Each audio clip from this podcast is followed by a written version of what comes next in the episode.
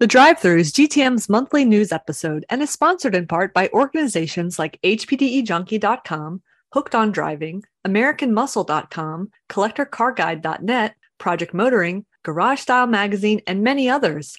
If you are interested in becoming a sponsor of the drive through, look no further than www.gtmotorsports.org. Click About and then Advertising.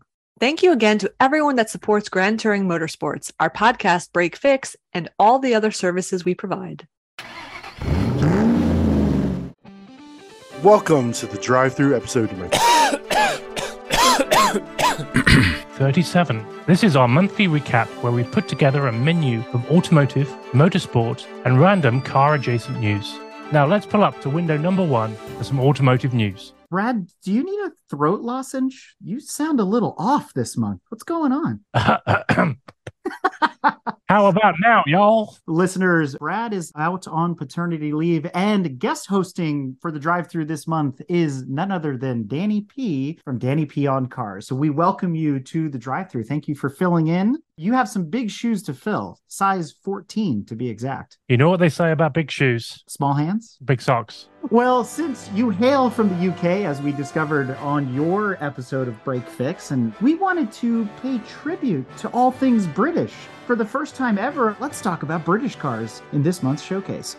Hot off the presses, a name we haven't talked about in a long time Lotus is in the news. They just did a stellar reveal of a new vehicle that I'm having a hard time to pronounce. How do I say this? EMEA? EMEA, like Europe, the Middle East, and Asia? What are we talking about here? In typical Lotus tradition, all cars start with the letter E, but it does have an official type designator, Lotus Type 130. And it was revealed on September the 7th. They keep talking about it's going to be a Hyper GT, rival to the Porsche Taycan and the Tesla Model S. Lotus had already hinted that they were going into the EV space. But is this what we all imagined it was going to be? Is no corner of our world sacred? Is Colin rolling over in his grave seeing this? First there was the SUV and now the Grand Tourer. What's next? But I'm confused. It says this is going to be off the SUV's platform.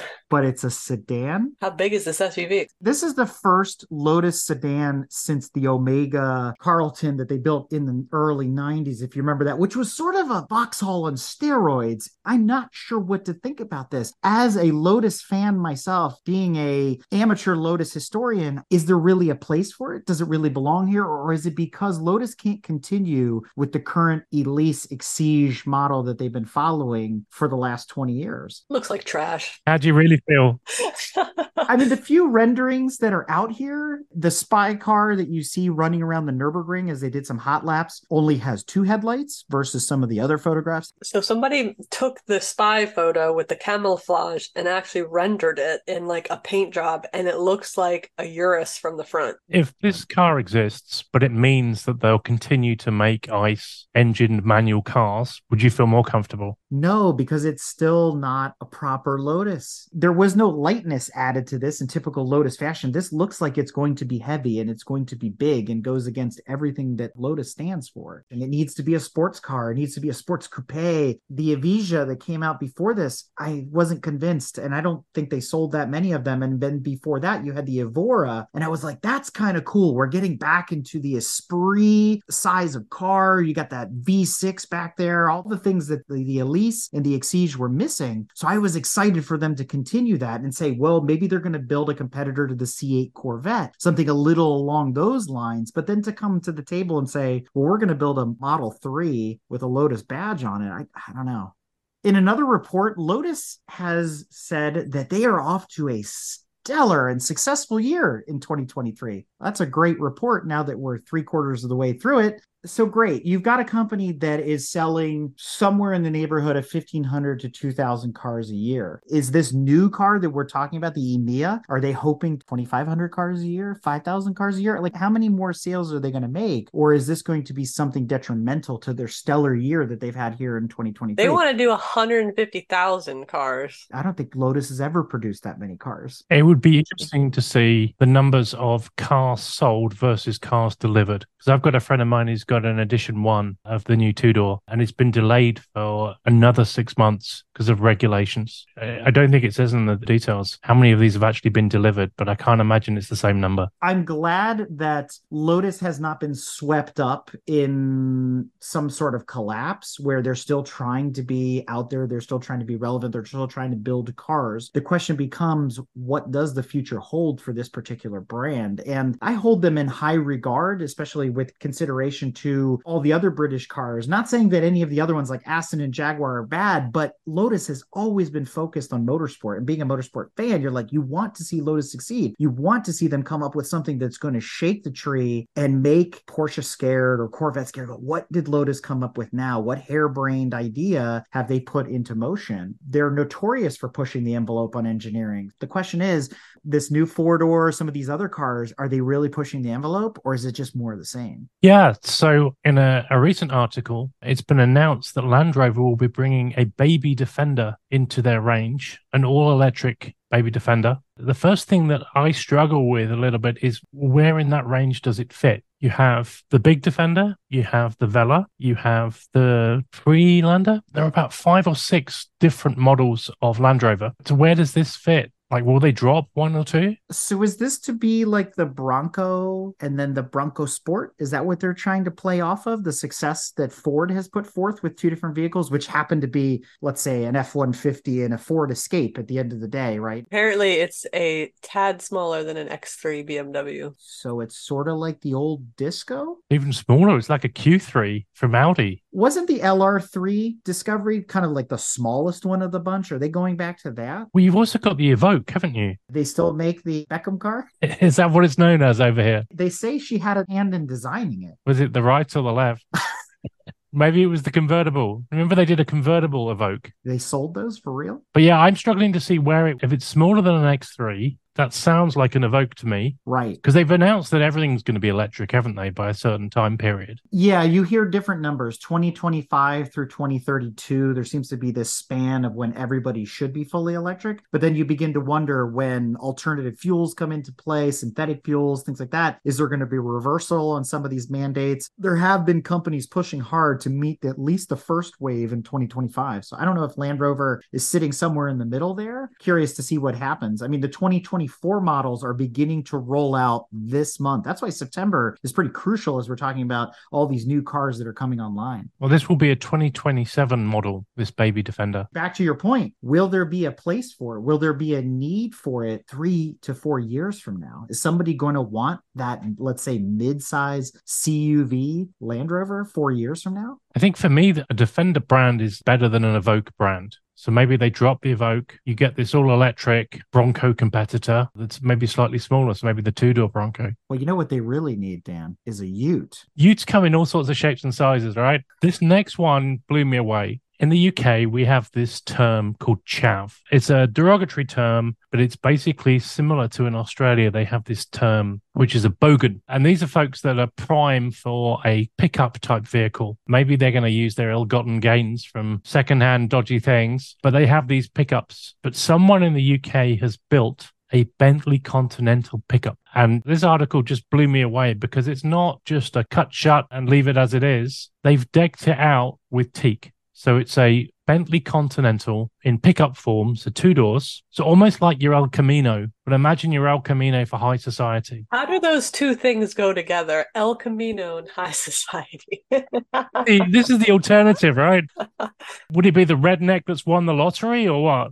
How long is the hair on the back of a well heeled British man who buys this Bentley pickup truck? Call it mullet edition. Is mullet the same term used in the UK or is there some other word? Isn't this at the front, party at the back? This is akin to those Smith conversions that they do on like the Beetles and the Jettas to make them into pickup trucks. Like it has the same sort of look to it from the B pillar. Like I don't understand this one iota. Oof. oof. $150,000 will get you one. Why? What else would I buy for $150,000? it must have cost a lot more to build this thing than that. Okay, Danny, let me ask you this. Is there a shortage of pickup trucks in the UK? Is that why they had to do this? I don't think so. Because like there's a the Ranger Raptor you can get in the UK Ooh. is obviously a slightly smaller. The moral is a fool and his money is easily parted. Right. Well, there is something that you guys do enjoy over there, which is going on camping holidays. If this Bentley Continental isn't your thing, what about a Ford Transit that's been done up by one of the legendary names in camper vans, Westfalia? I'd buy that. Well, I'd ride in it. This thing is awesome. We've talked about other Ford Transit vans that have been highly modified, especially for track use and running at the Nürburgring. But just putting the word Westfalia after anything suddenly elevates it to where I think that Bentley wanted to go. But this is cool. And you could have two of those for one Bentley. $83,000 US. That's actually not that bad. And they're calling it the Nugget, which we haven't seen Westfalia in the United States for a long time. Obviously, that went kind of the way of the Dodo Bird when Volkswagen stopped partnering with them on the Type 3 buses and things like that. But there is a rumor that they are going to return to the US and potentially with these Ford Transits. It might not be a UK only thing as this Hypebeast article surmises. So there's some additional evidence that says they might be returning to the US. So I'm really excited about that. And 83K for a converted camper van, as we will learn on a future episode with a premier camper van builder out of Colorado, this is actually a really good deal. Yeah, they can't do that for that price. There's rumors that VW are going to bring a camper version of the ID Buzz. So would you rather have a VW camper van? or a- Ooh. Is it a Westie or is it Volkswagen's creation? Yeah. Do you think the brand holds that much kudos? I do because if you tried to convert your own T2 or T3 camper van or get somebody else to do it, there were other companies. There were even the companies that would take the Eurovans like Rialta and make them into RVs and things like that. The Westies still hold their value. You go to find one now, especially a manual transmission Wasserboxer with a Synchro and a Westie package. I mean, that it's like a white fly. Okay. And you know where that white fly is. Good luck. But if they were to bring something like that in the ID Buzz package as a Westie, something special, yeah. And if it was competitive price wise to this, it'd probably be worth every penny of 83 grand. There seems to be a lot of these concepts, but no one's actually bringing the things to market yet. That's the frustrating thing. And unfortunately, places like the UK get this stuff first, or we don't get it at all. That's the other fallout, right? There's other vehicles that we've fantasized over for years that it's just like, seriously, I will give you a deposit right now if I can get one of these. Maybe we're not deserving enough. Well, you know what else is back? Speaking of off roaders, speaking of camping, utes, and things like that. Do you guys remember when Mini made the Countryman, which was also rebadged as the BMW X1 for a while? What do you mean, remember? I drove one the other day. But it's been off the market for a while. And now the Countryman is back with the equivalent of 300 horsepower, which it needs desperately, in the form of an EV. And Tanya, having driven a Countryman S all four many times, what do you think about this new iteration, the third generation of the Mini Countryman? It's like anything else. I mean, why not at this point? What do you think of that front grille? I like the look of the original, the Gen 1 Countryman, with its kind of like it looked like a little dog, you know, a little puppy, and you wanted to pet it. This is really square compared to what a Mini should look like. I think the headlights are throwing it off because the headlights aren't trapezoidal originally. That interior is wild, though. They retained the center screen. It's all digital. No more of that BMW head unit. Makes sense given how they're outfitted with that gigantic speedometer off to the center, and then you have the little bitty thing over the steering wheel. They might as well because it keeps the form factor there. The one thing that gets on my nerves, and it's not even the headlights, it's whatever's going on right around the C pillar. A door handle? I don't know. No, because there's a normal door handle on the door. A window handle? I don't know. Bizarre. That is strange. What purpose could that have? I don't understand it because it almost looks like an afterthought. Maybe it's some sort of accessory piece, but then it also makes it look very Lego by adding just that funky component that matches the roof. Would look like a door handle that cuts into the glass. I'm already not a big fan of the way SUVs and CUVs have cut pennant glass between the C and D pillars that swings upward and goes against the belt line and the body line of the vehicles themselves. I, I, I just don't get it, but this is bizarre. they actually accentuate it in the gray and red version. The roof is red, the mirrors are red, and that piece is red. Well, we can move a little bit more back into the high life and get out our tea set yet again. And Jaguar is in the news, coming to the table with their next EV. Dan, you're secretly a Jag man, aren't you? Well, I do like a good Jaguar. I'm not sure what this Jaguar is. Maybe it's a slightly different car, but they're really going for it, aren't they? They've got Bentley and others in their sights, and they're going to develop this XJ successor. From a design perspective, it looks sleek, it looks great, but British cars and electrics, who knows? Lucas, Prince of Darkness. It's not a, the number one thing we're famous for, is it? which is troubling for sure. But I have to agree with you. If this is a reimagination of the classic XJS that was around since the 70s through the 80s into the 90s, and then they redesigned it later, I like it. I see where they're going. It has some design language of JAGs that have come before it, not just the XJS. Obviously, it's missing the flying buttresses that the XJS has that it's known for, right? Those B pillars that they used. What I'm sort of tired of, and even looking at this picture, is you can tell this is either CGI'd, AI generated, or rendered. I want to see the model. I want to see the concept car built in steel over a wood buck, even if it doesn't have an engine or whatever. They would lay out these cars at places like Geneva and Frankfurt so you could really see it. You can tell this is not a photograph by a professional photographer. It looks like it was generated by ChatGPT or one of its derivatives. So I'm glad they're able to crank out these ideas and get them to the masses quickly so they can get a reaction through social media and through Reddit and through other places like that. But it's just, I want to see them take the time to build it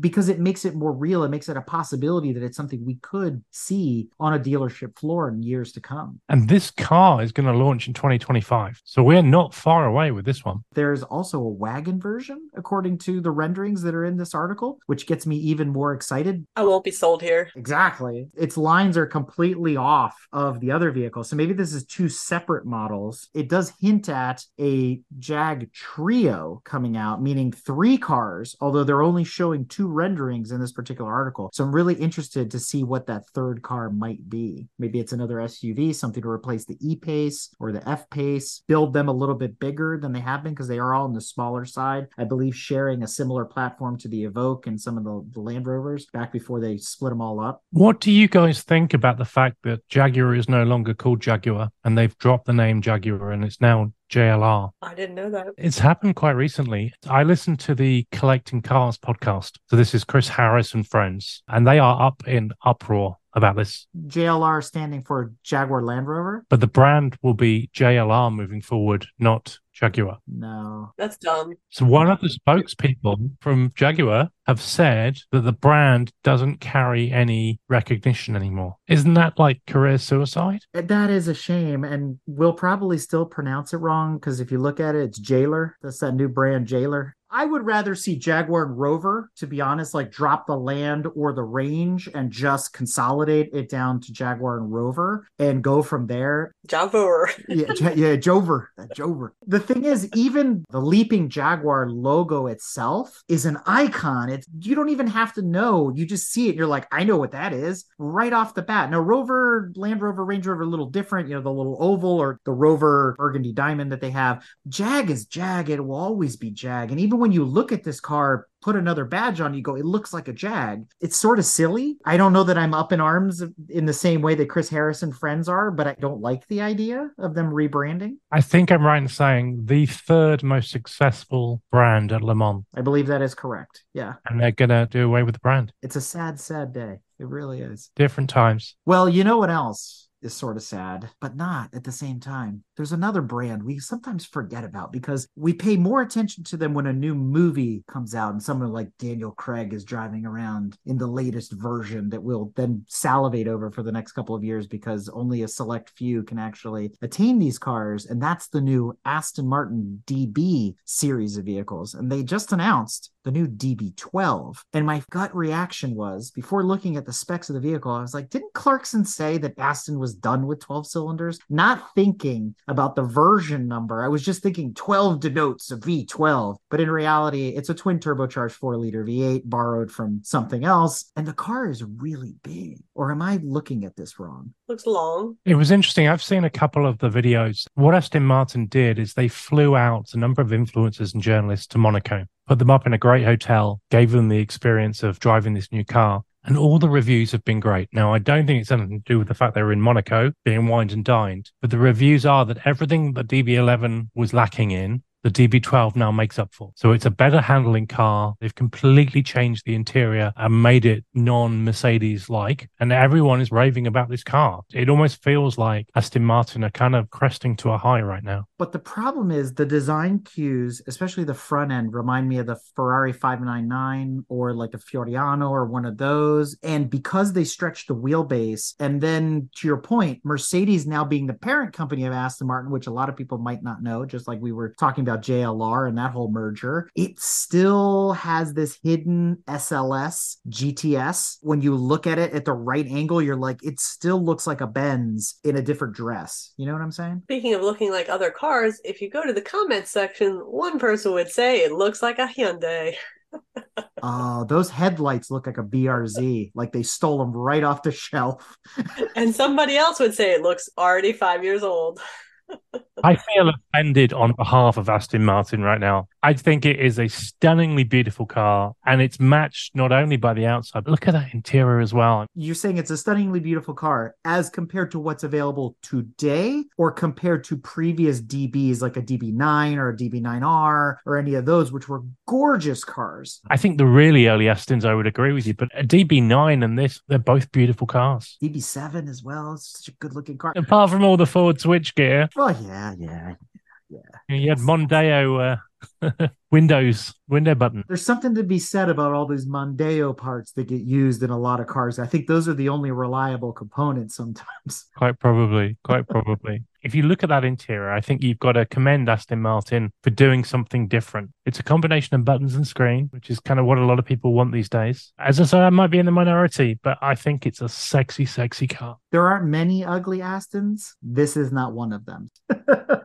is it as pretty as some of its predecessors? We could argue about that, but no, it is not an ugly car by any stretch of the imagination. Now, if I'm going to spend the money and I have to choose between the new Mercedes SLS GT3 GTS GTR replacement that's coming out this year, which we'll talk about here in a little bit, it's a hard choice. I think I'm going to lean towards the Benz just because I love that new grille. I love how aggressive it looks. Even the previous model of the GTS and GTR, they're just earth shakers like every AMG that's come out. And I don't know that the DB12 does it for me in that same way. I think the trick with all the recent Aston Martins is you don't buy one new. You wait two or three years and you pick up what is potentially a bargain compared to what it was new. Well, speaking of bargains, is there ever an end to barn finds? How many barns are there in England? Then you got these warehouses in Japan full of cars that are forgotten at that. But then even last year, we found a building full of vehicles in the UK. Why? Where? When? How is this lost to time? And what exactly is this? Is this an X19? We got a lot of farms in the UK. Where was this found? In an abandoned mansion. It looks like it's an AC. It looks like it. This is one I've never heard of before. The AC 3000 ME, which is apparently a late 70s concept car from the same manufacturer that brought us the legendary AC Cobra, along with a lot of other vehicles. It looks like a Triumph to me. It has some TR7 lines to it Yeah. as well. It's powered by a three liter Ford Essex V6. That's not earth shattering by today's standards, but for 1973, when this was shown off for the first time at the London Motor Show, that's a big power plant for a small car. Do they turn it on? There's a video of it, which you can watch in the article itself, but it looks like they are just uncovering it. I can't imagine it would run. It's got to be dead, the battery, and no fuel in it or gross fuel. I mean, if it ever ran to begin with, right? I mean, it's a 35 minute video of them going through the mansion where they found the car, uncovering the car, going in it, looking at it, Yeah, you can just fast forward to the 30 minute mark. That's where they find the car.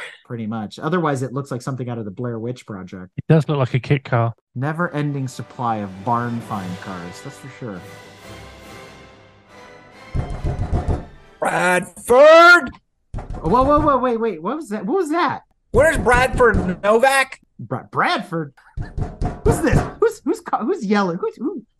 This is Mark Hewitt, and I I was promised an apology. I've been waiting here since 3 p.m. Oh, oh, Brad, you're in trouble. You are in so much trouble, dude. Where is he? He is on paternity leave, Mark. Obviously, you guys cannot occupy the same space, time, relativity, any of this cosmic balance. You can't be in the same place at the same time. So here you are. Well, guess what, Brad? I'm the car chief now. I'm going to steal your script and I'm going to do the lost and found historical, of which there are notes that I don't have to know anything about. Well, you're a step above Brad, aren't you?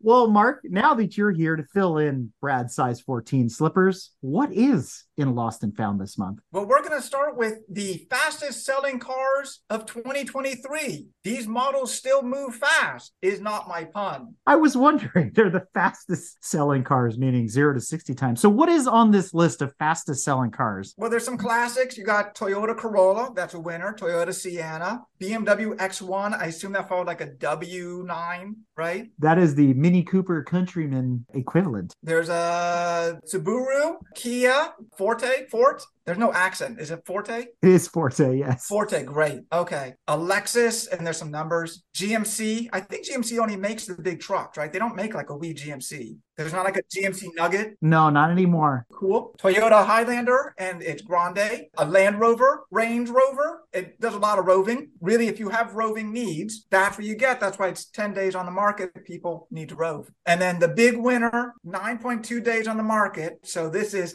hot takes is your Toyota Grand Highlander hybrid, which is basically two cars. You buy the one car, but you get two engines out of it. So that's a deal. That sounds like you ordered a drink at Starbucks. I'd like a Mhm. sugar free venti vanilla frappuccino. Yep, yep. I'm going to turn the page on the script here. These are the most overpriced new cars based on MSRP. I'm just going to go to my favorite one here trucks.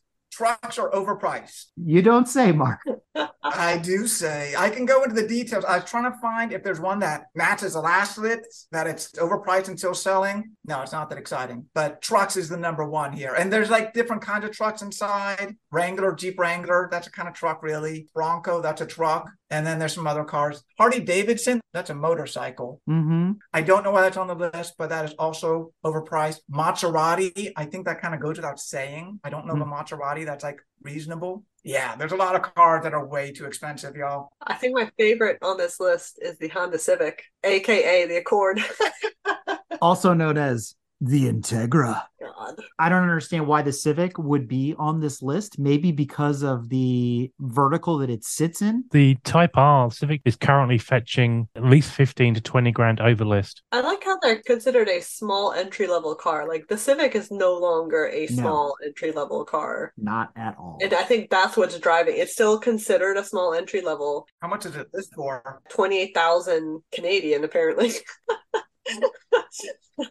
That's like really expensive. What about for a full size sedan? Is that expensive? I want to know then what the price of a new Jetta is. What fell off of this list and how far off the margin did you have to be? Let's say the Jetta clocks in just under the price of the Honda, so it didn't make the list, even though they're both considered small economy sedans. And the Jetta's huge now. I mean, I guess if you take the uh, conversion rate, depending on when this was written, that Civic is actually only 20 grand here in the US. So that's not terrible then. But it's 28,000 in Canada. What- For Canadians. Meanwhile, for sale on this list, Danny P, you've got something to share. One that caught my eye the price of rally cars seems to be going up a lot. So these classic cars that raced in the 80s, 90s. But what I found was a 1985 Paris Dakar Rally Opel Manta. And this car auctioned for 33,000 euros. But talk about trying to get into a rally car at a respectable price versus your Integrales or your Peugeot 205. It's got everything you need. It's got the right spotlight, what we would call a cow catcher on the front, which is a big metal guard. But this thing was used in the Paris Dakar Rally,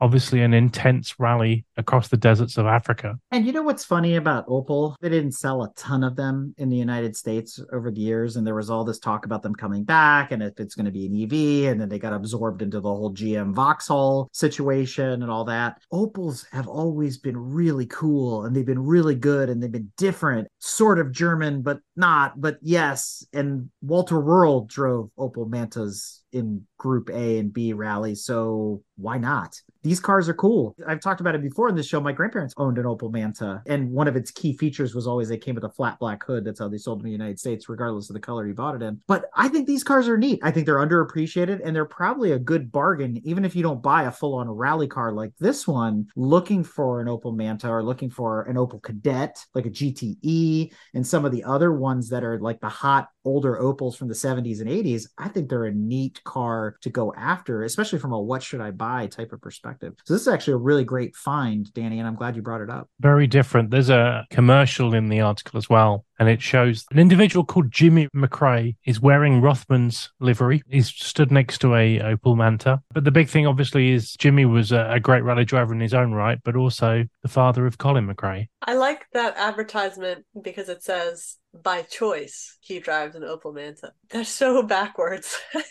but it's nice. First place, first choice. And the one they're showing in that ad is actually a later generation Opel Manta 2, which looked much more like the Chevy Cavalier Z24 that we had here in the United States. The earlier Opel Mantas, like the rally car that's for sale, I think are the more desirable ones. This is okay, neat in its own right, but it's sort of like the third gen Ford Capri. It was cool until you came out with that one. And I think this is still true of the Manta at this point, looking at this 1981 82 ad.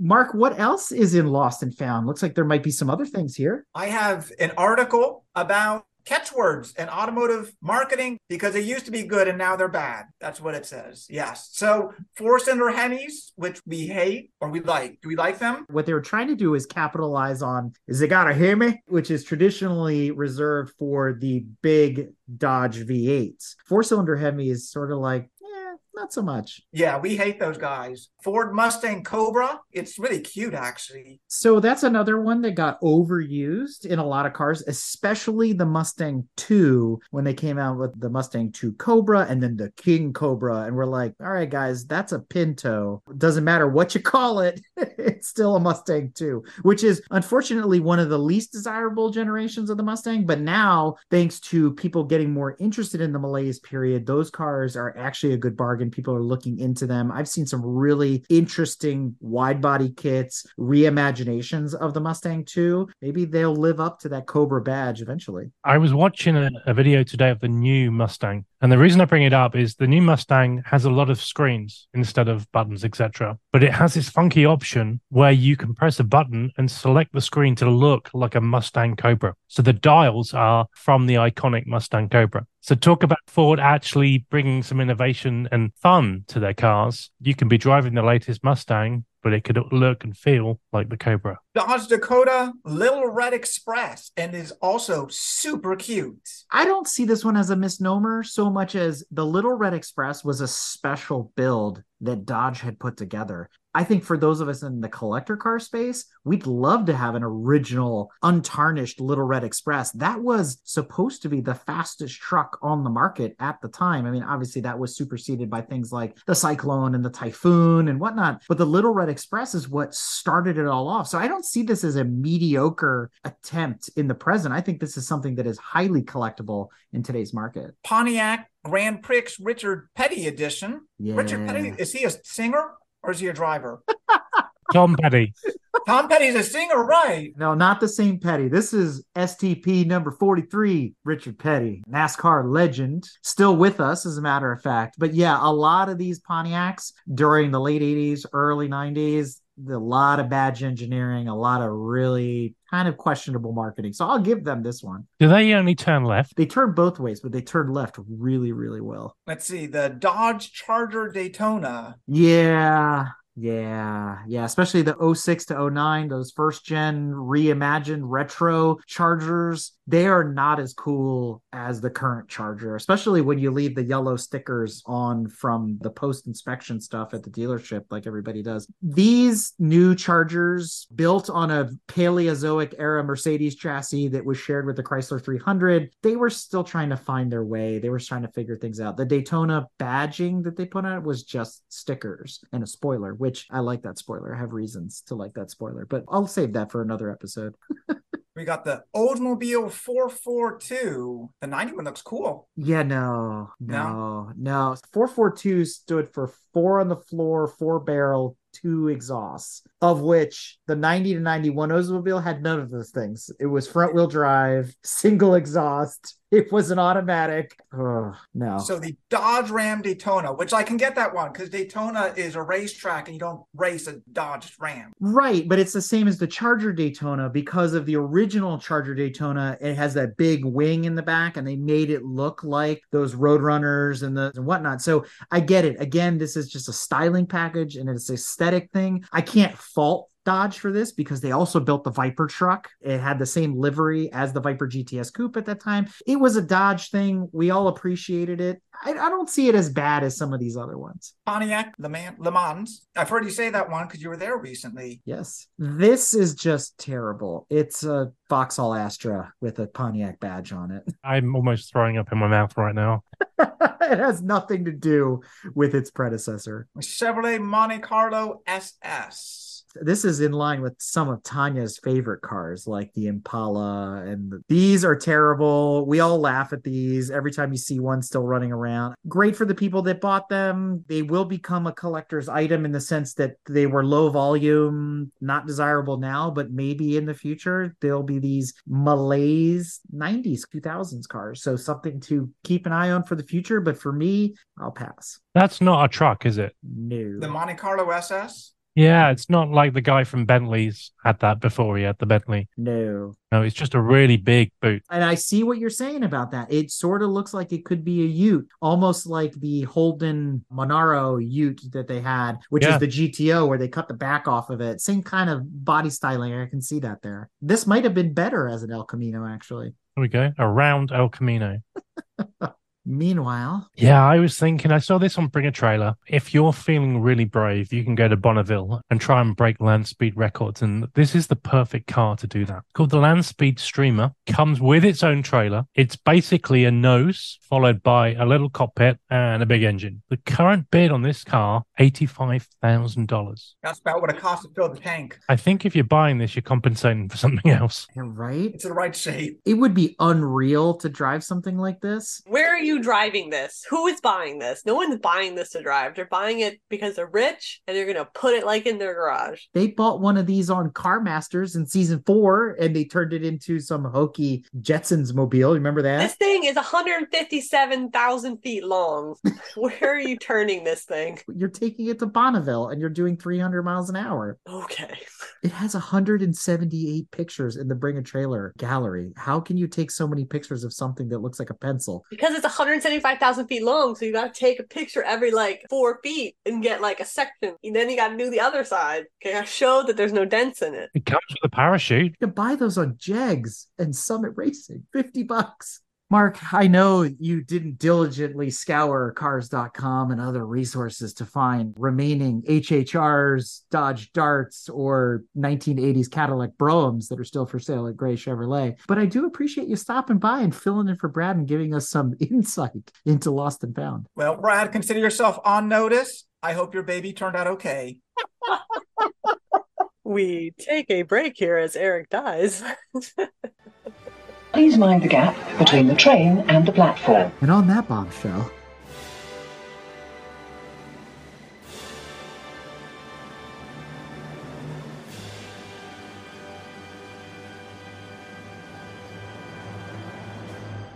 we turn to Volkswagen, Audi, and Porsche news, where the name RUF has resurfaced yet again. Who doesn't love a roof? Eric, presumably you must have seen them at Car Week. I would have liked to have seen more. There weren't as many as I thought. I was expecting to see maybe a CTR2, a BTR, a Yellowbird, something. No, there weren't as many as, I would have imagined. There were a bunch of 911s with RUF wheels on them or some other components, but not fully blown RUF cars. So at the Jet Center at Monterey on Wednesday night of Car Week, they launched a new car. So this is the Carrera Turbo RUF 3 Evo, and it's their most powerful car to date. Is it a 911 or is it a Boxster or a Cayman? The nearest hereditary line you could draw would be a 911. Are you sure? Yep. The engine's not facing the wrong way. True. Now, the interior is Cayman. The front of it is 997 GT3 RS. That I can see. And the rear fenders look like the Carrera GT, which is Right. deceiving. And then when you get to the back, it looks like a Noble. Since you know our theme this month is British cars, tell me that isn't the back of an M12. Are you saying that they've stolen their headlights from Ford as well then? There's probably some Mondeo parts in this. There we go. That rear clamshell does not look German at all. It does look more British. It reminds me of the Noble quite a bit, especially that spoiler they put on it, the canards, the diffuser, all of it looks out of place. Because of the sharp cut of the glass, the profile still sort of looks like a Cayman to me. And that's why I'm like, is this really a 911? Now I know RUF is now in the business of making their own chassis. They're not harvesting cars and doing things like they used to, you know, 20, 30 years ago. And like some other reimaginations of Porsches are happening right now. So this is interesting. I'd love to know what this does around the ring. For sure. They've gone with a, an automatic gearbox on this car. And RUF is pretty famous for having manuals, isn't it? In most of the cars they do. I guess with 800 horsepower. You need to control it somehow. Yeah. The other question is Is it really as cool as some of its predecessors? Something like the Yellowbird or the original BTR or any of those cars? Is this as cool as some of the earlier RUFs? Is anything as cool as a Yellowbird? The answer is no. 29 Yellowbirds. They just came out of nowhere, didn't they? When they were doing that Nürburgring lap, like no one really knew about them back in the day. They're pushing the envelope with trying different things. And it's not the RUF that I would want, but have it in black and you can pretend to be Batman. I think it's cool. So going back to something we talked about earlier with the Ford Nugget by Westfalia, and you mentioned that Volkswagen is going to be coming to the table with their own version of the camper. So here we are. We have the T7 California concept based loosely on the ID Buzz. There is talk of a larger minivan coming that's going to be bigger than the ID Buzz on a slightly different platform or whatever have you. I mean, if I had infinite money, I'd have one. But would you have it with that power plant? This looks heavy. 1.4 liter single electric motor generating combined 215 horsepower. This thing's gotta weigh 5,000 pounds. What they've done is created a type 2 bus that can't get out of its own way like they were when they were air cooled. Exactly. It's homage. You gotta re- relive that. Yes. It's all about the nostalgia.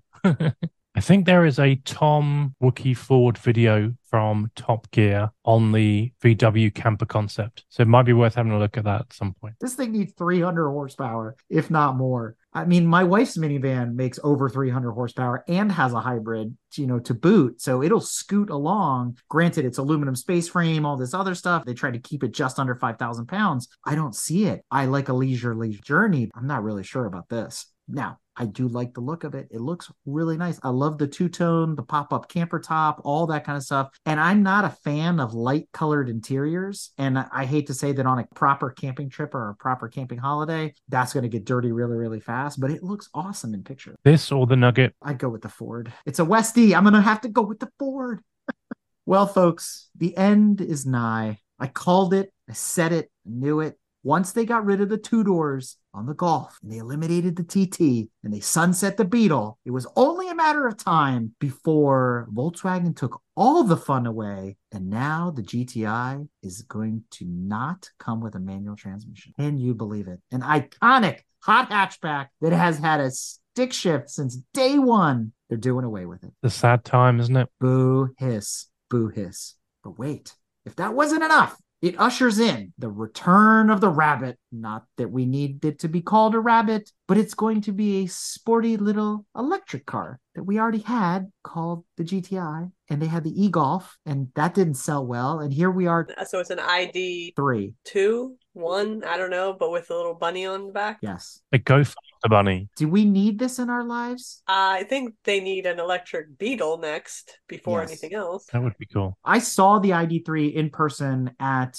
the Volkswagen dealership in Tivoli in Denmark. Yes, it's the size of a Golf, like any Mark 7 or Mark 8 that's out there, but the proportions aren't right. The way the hood slopes, it has that grillless look to it, which we liked on the Passats in the 90s. We liked on the Beetle because it just worked with the car. I just can't get over some of the styling cues on the ID3. And if this is what's going to be sold here as the Rabbit, yeah, I guess, because it still maintains that shape of a hot hatch. This is a punch in the eye to the GTI lineage. It's an appliance, not a car. Again, the end is nigh. I knew it. I, I said it. two doors go, the manual's next, and here comes an EV Golf, and that's Who is going to save us? You know who's gonna save us? Maybe a rally company. What do you think? Nah, the Passat's gonna save us. No, Never mind. gone, isn't it? It is gone for the United States. But here's the news on the Passat. It's only going to be sold as a wagon in the next couple of years in Europe. And I'm really disappointed about this. Why can't we have more wagons in our lives? It's not terrible looking. I'm not in love with this new Volkswagen front end yet. It hasn't really grown on me. But the idea of a Passat hybrid or Passat EV full station wagon with all the bells and whistles that you expect from Volkswagen, I'm on board. But give me some options. Maybe an R line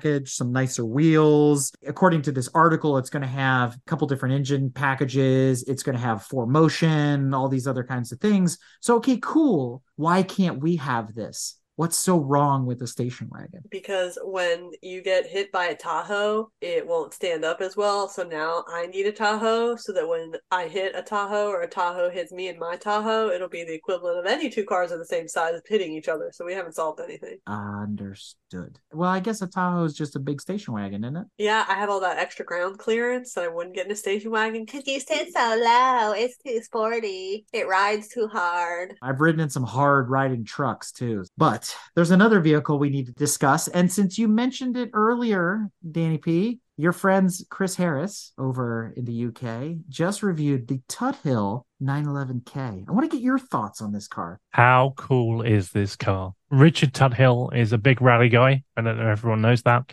He does a lot of fettling with different Porsches, but he's decided to basically do his own and he let Chris Harris behind the wheel. So this is the Tuthill Porsche 911K and it is a lightweight Porsche with an engine that revs like a motorbike engine. You know, 11,000 RPM out of a 911, which are normally famous for, you know, revving high. We talk about all these declines in these cars that we love and everything else. There's someone keeping it real, and they're keeping it real in the UK. What I think is interesting about this car is all carbon fiber body. And they go through it. Is this panel? Is this panel? Is this? Yes, yes, yes. Even the Fuchs replicas are carbon fiber. And I'm just blown away by the amount of carbon that they put on this car to save the weight. To your point, the engine is interesting. It's a 3.1 liter cranking out somewhere in the neighborhood of 350 foot pounds of torque. The horsepower numbers are a little variable there. So its power to weight ratio isn't bad. It's not as good as maybe some of the other air cooled builds that are out there, especially you start throwing turbochargers on things, all of that goes out the window. The question though, with the way the engine is built, being a twin cam, really a four cam air cooled engine, that's something that Porsche played with on the 959s. They had a hard time keeping it cool, having core meltdowns and things like that. 959s aren't driven that much. So, not a lot of people have maybe encountered those problems, but 959s do have issues. So, I'm really curious from an engineering perspective how Tuthill got past that when Porsche couldn't figure it out. Maybe it's because there's 30, 40 years of evolution and it's a complete redesign somehow. But to put an engine like this together with those specs, that configuration, and maintain air cooling only is a feat of magic, if nothing else. I will say the rest of the car, eh, it's a long bonnet 911, but its interior doesn't match anything that's coming out of Singer vehicle design in terms of that bespoke, the quality. But that would add weight, wouldn't it? It is something for him to just rag around a track. I don't know if the phrase rag translates, but to basically take it by the scruff of the neck and rinse it, as we would say. The interior, he probably doesn't care about the interior. It's all about lightweight, high revs, and having as much fun as you can on the car. So would you rather have a Tuthill 911 or an Exige or an Evora or something like that, which is already stripped down? Yeah, I think the Tuthill 911, just because of the weight dynamics, we, we know what these classic Porsches drive like, don't we? I think my vote still goes to the Lotus though. Yeah, I would prefer mid-engine, honestly. but it's interesting. I mean, that car obviously is priceless because it's not car he's putting into production. Well, he's going to build 30 samples of it from what I understand. That may have come after the video, then I didn't see that. Did he put a price on them? That I don't know. But even the car that they were testing, it was stamped one of 30. Because Evo magazine have just reviewed the Prodrive 22B. So this is an all new half a million dollar Subaru. And that thing looks immense as well. It's interesting. It's only got one flappy paddle. So you shift up and you shift down using one paddle instead of traditionally you would use two. And this thing is a rally car for the road and it looks immense. The problem that Tuthill will be faced with in terms of pricing is whether or not you have to supply the early 70s chassis that this is built on, and then they go ahead and do all the resto modding and all that, or if they're going to acquire or basically harvest 30 versions of a 911T, a S, whatever it is, they're all the same basically at the end of the day. The problem is those cars are expensive to get into. So does it become like some of the other manufacturers we've seen where, yes, bring your Mustang, we'll build you a monstrosity? Are they going to have to go that model? Are they going to have to do more like Singer where they're buying cars and then obviously the uplift to make profit on them is going to be huge? These easily could be quarter million dollar cars, Mm. which then goes back to my argument for a quarter million bucks, what else can you buy that might have a similar performance factor, might be maybe a little bit easier to drive? From my perspective, Chris Harris looked stressed out driving that car. It did not look like an, it was an enjoyable drive until he put it on the track. But then when he was on the track, he spent more time really hooning around in it because it wanted to break loose than to really put it through its paces and say, I'm going to do a hot lap, a time trial lap here at the ring or wherever it is. I think that takes a lot more concentration, a lot more determination with a car like that than jumping into something mid engine or a little bit more modern. It did look like he was having to learn that car a lot. For that sort of money, what else can you buy? Well, Alfaholics, they do a, a modern interpretation, don't they? They do, and they're gorgeous. And I would love to have one of those. Well, there's another brand that Tanya would love to have sitting in her driveway. And it's very rare that we get to talk about our friends from Lower Saxony. So, what's on the radar this month? The new 2024 AMG GT, which is sadly getting bigger. And softer. It also still looks well proportioned, I guess. Same, same, but different at the same time. The nose isn't as long as the previous ones. They've made this one a two plus two, meaning there's a back seat for your guests. I'm like, really? So it's 911 back seats. So it's for people without the ability to have legs. It's a car for contortionists. Yes, or like a small child for two years of their life or something. It's confusing to me. Why bother? They've been two seaters. Keep them two seaters. If you want a four door, go get C class or E class or whatever class. Trying to compete directly with Porsche, aren't they? This is where we're going back to the DB12 again. If you start really looking at some of the angles on this new AMG GT, you start to see the DB12 and vice versa, especially some of these three quarter angle shots of the front headlights and the grille. It's missing that cutaway behind the front wheels, but you can see the same lines where it's sharing maybe the platform with the Aston Martin and vice versa. Now, granted, the rear end retains that classic SLS GT look that I have always joked was borrowed from the 928. It has that sort of design to it, where the Aston Martin steps away, has a little bit of more of that Jaguar ducktail like the DB9 and DB7 had. There's a lot of similarities between these two cars. It goes back to what we talked about at the beginning. I would rather have this than the Aston You also see 911 in the, the rear quarter of this car. because of the flares. Yeah, absolutely. But it's so much better looking than the 911. Those are fighting words. I know it. I know it. But here's the thing. That AMG V8 sounds like nothing else. I think the only sound that comes close to it was the C7, especially the C7R Corvette. Those were unbelievably good. They have that nice deep bass to them, just like the AMGs do. But there is something about a Mercedes V8 that just hits you right in the middle of your chest. It sounds like nothing else and fun to drive too. I've driven some of the older like CLK Blacks and things like that, and they're just an absolute riot. So I can only imagine that these are better by a long shot. BMW, as we know, jumped into the fray with electronic vehicles and hybrids back with the i series. We can all call back to the i3 and the i8, which was like a new Batmobile. But now they're talking about a new 3 Series EV. Well, this is a concept so far because when you see it, you don't think 3 Series, you think 2002, I would agree. which for a 2002 EV, I mean, it's kind of cool. Did they fire their head of design and bring someone new in? Because this looks good. It's not just one kidney grill, though. There's two.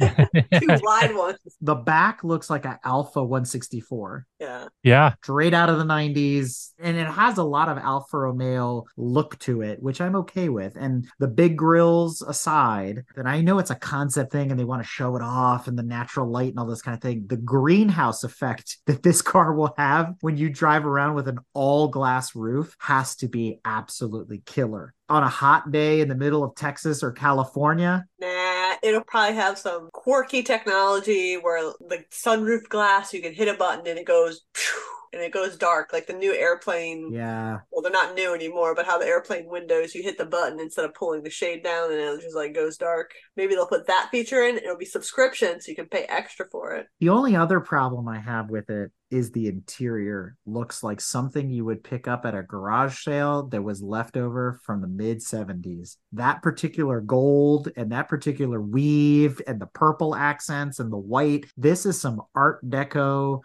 I don't understand this interior. It's not German and it's not BMW. It doesn't scream 3 Series to me by any stretch of the imagination. Probably handle the interior with the correct color choice. What bothers me immensely is that like crooked HUD display thing, bizarre trapezoid, and it looked like it was like a, rhombus. It was like angled. Well, not only that, it's the two spoke rectangular steering wheel that looks like it's out of a 70s Citroen. Leave that stuff to the French BMW, okay? Next, they'll do the one handled steering wheel. You remember those? At is not a yoke, to be honest. That comes off in your hands.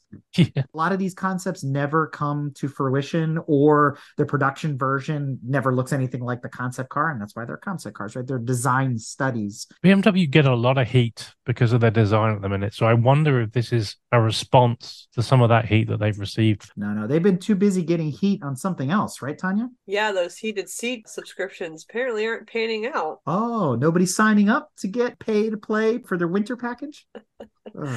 I mean, talking about bonehead moves. We called it though. Nobody's going to pay for these nickel and dime features. This is not an iPhone and you're in the Apple arcade and you need to buy the next weapon, you know, so you can level up your RPG character. It doesn't work for cars. If they want to simplify the manufacturing process, put the feature in there, put a dead switch in or whatever. I love it. We thought that we would provide an extra service to the customer. What do you mean extra service? Almost every car comes standard with heated seats these days. Boneheads. In the luxury category, it's expected, right? Luxury category. My nearly 25 year old Volkswagen has heated seats. Luxury category, my rear end. Come now. Literally, your rear end on a warm heated seat, right? I can go warm my rear end. And you didn't have For to pay free. a subscription. Yeah, for free. Exactly. quote free. I paid for it, which is why people are upset with this because they feel like they're being charged again because obviously they've already paid BMW price for the car and then they have to pay extra for something that has probably been standard on a BMW for who knows how long. BMW making all the right moves.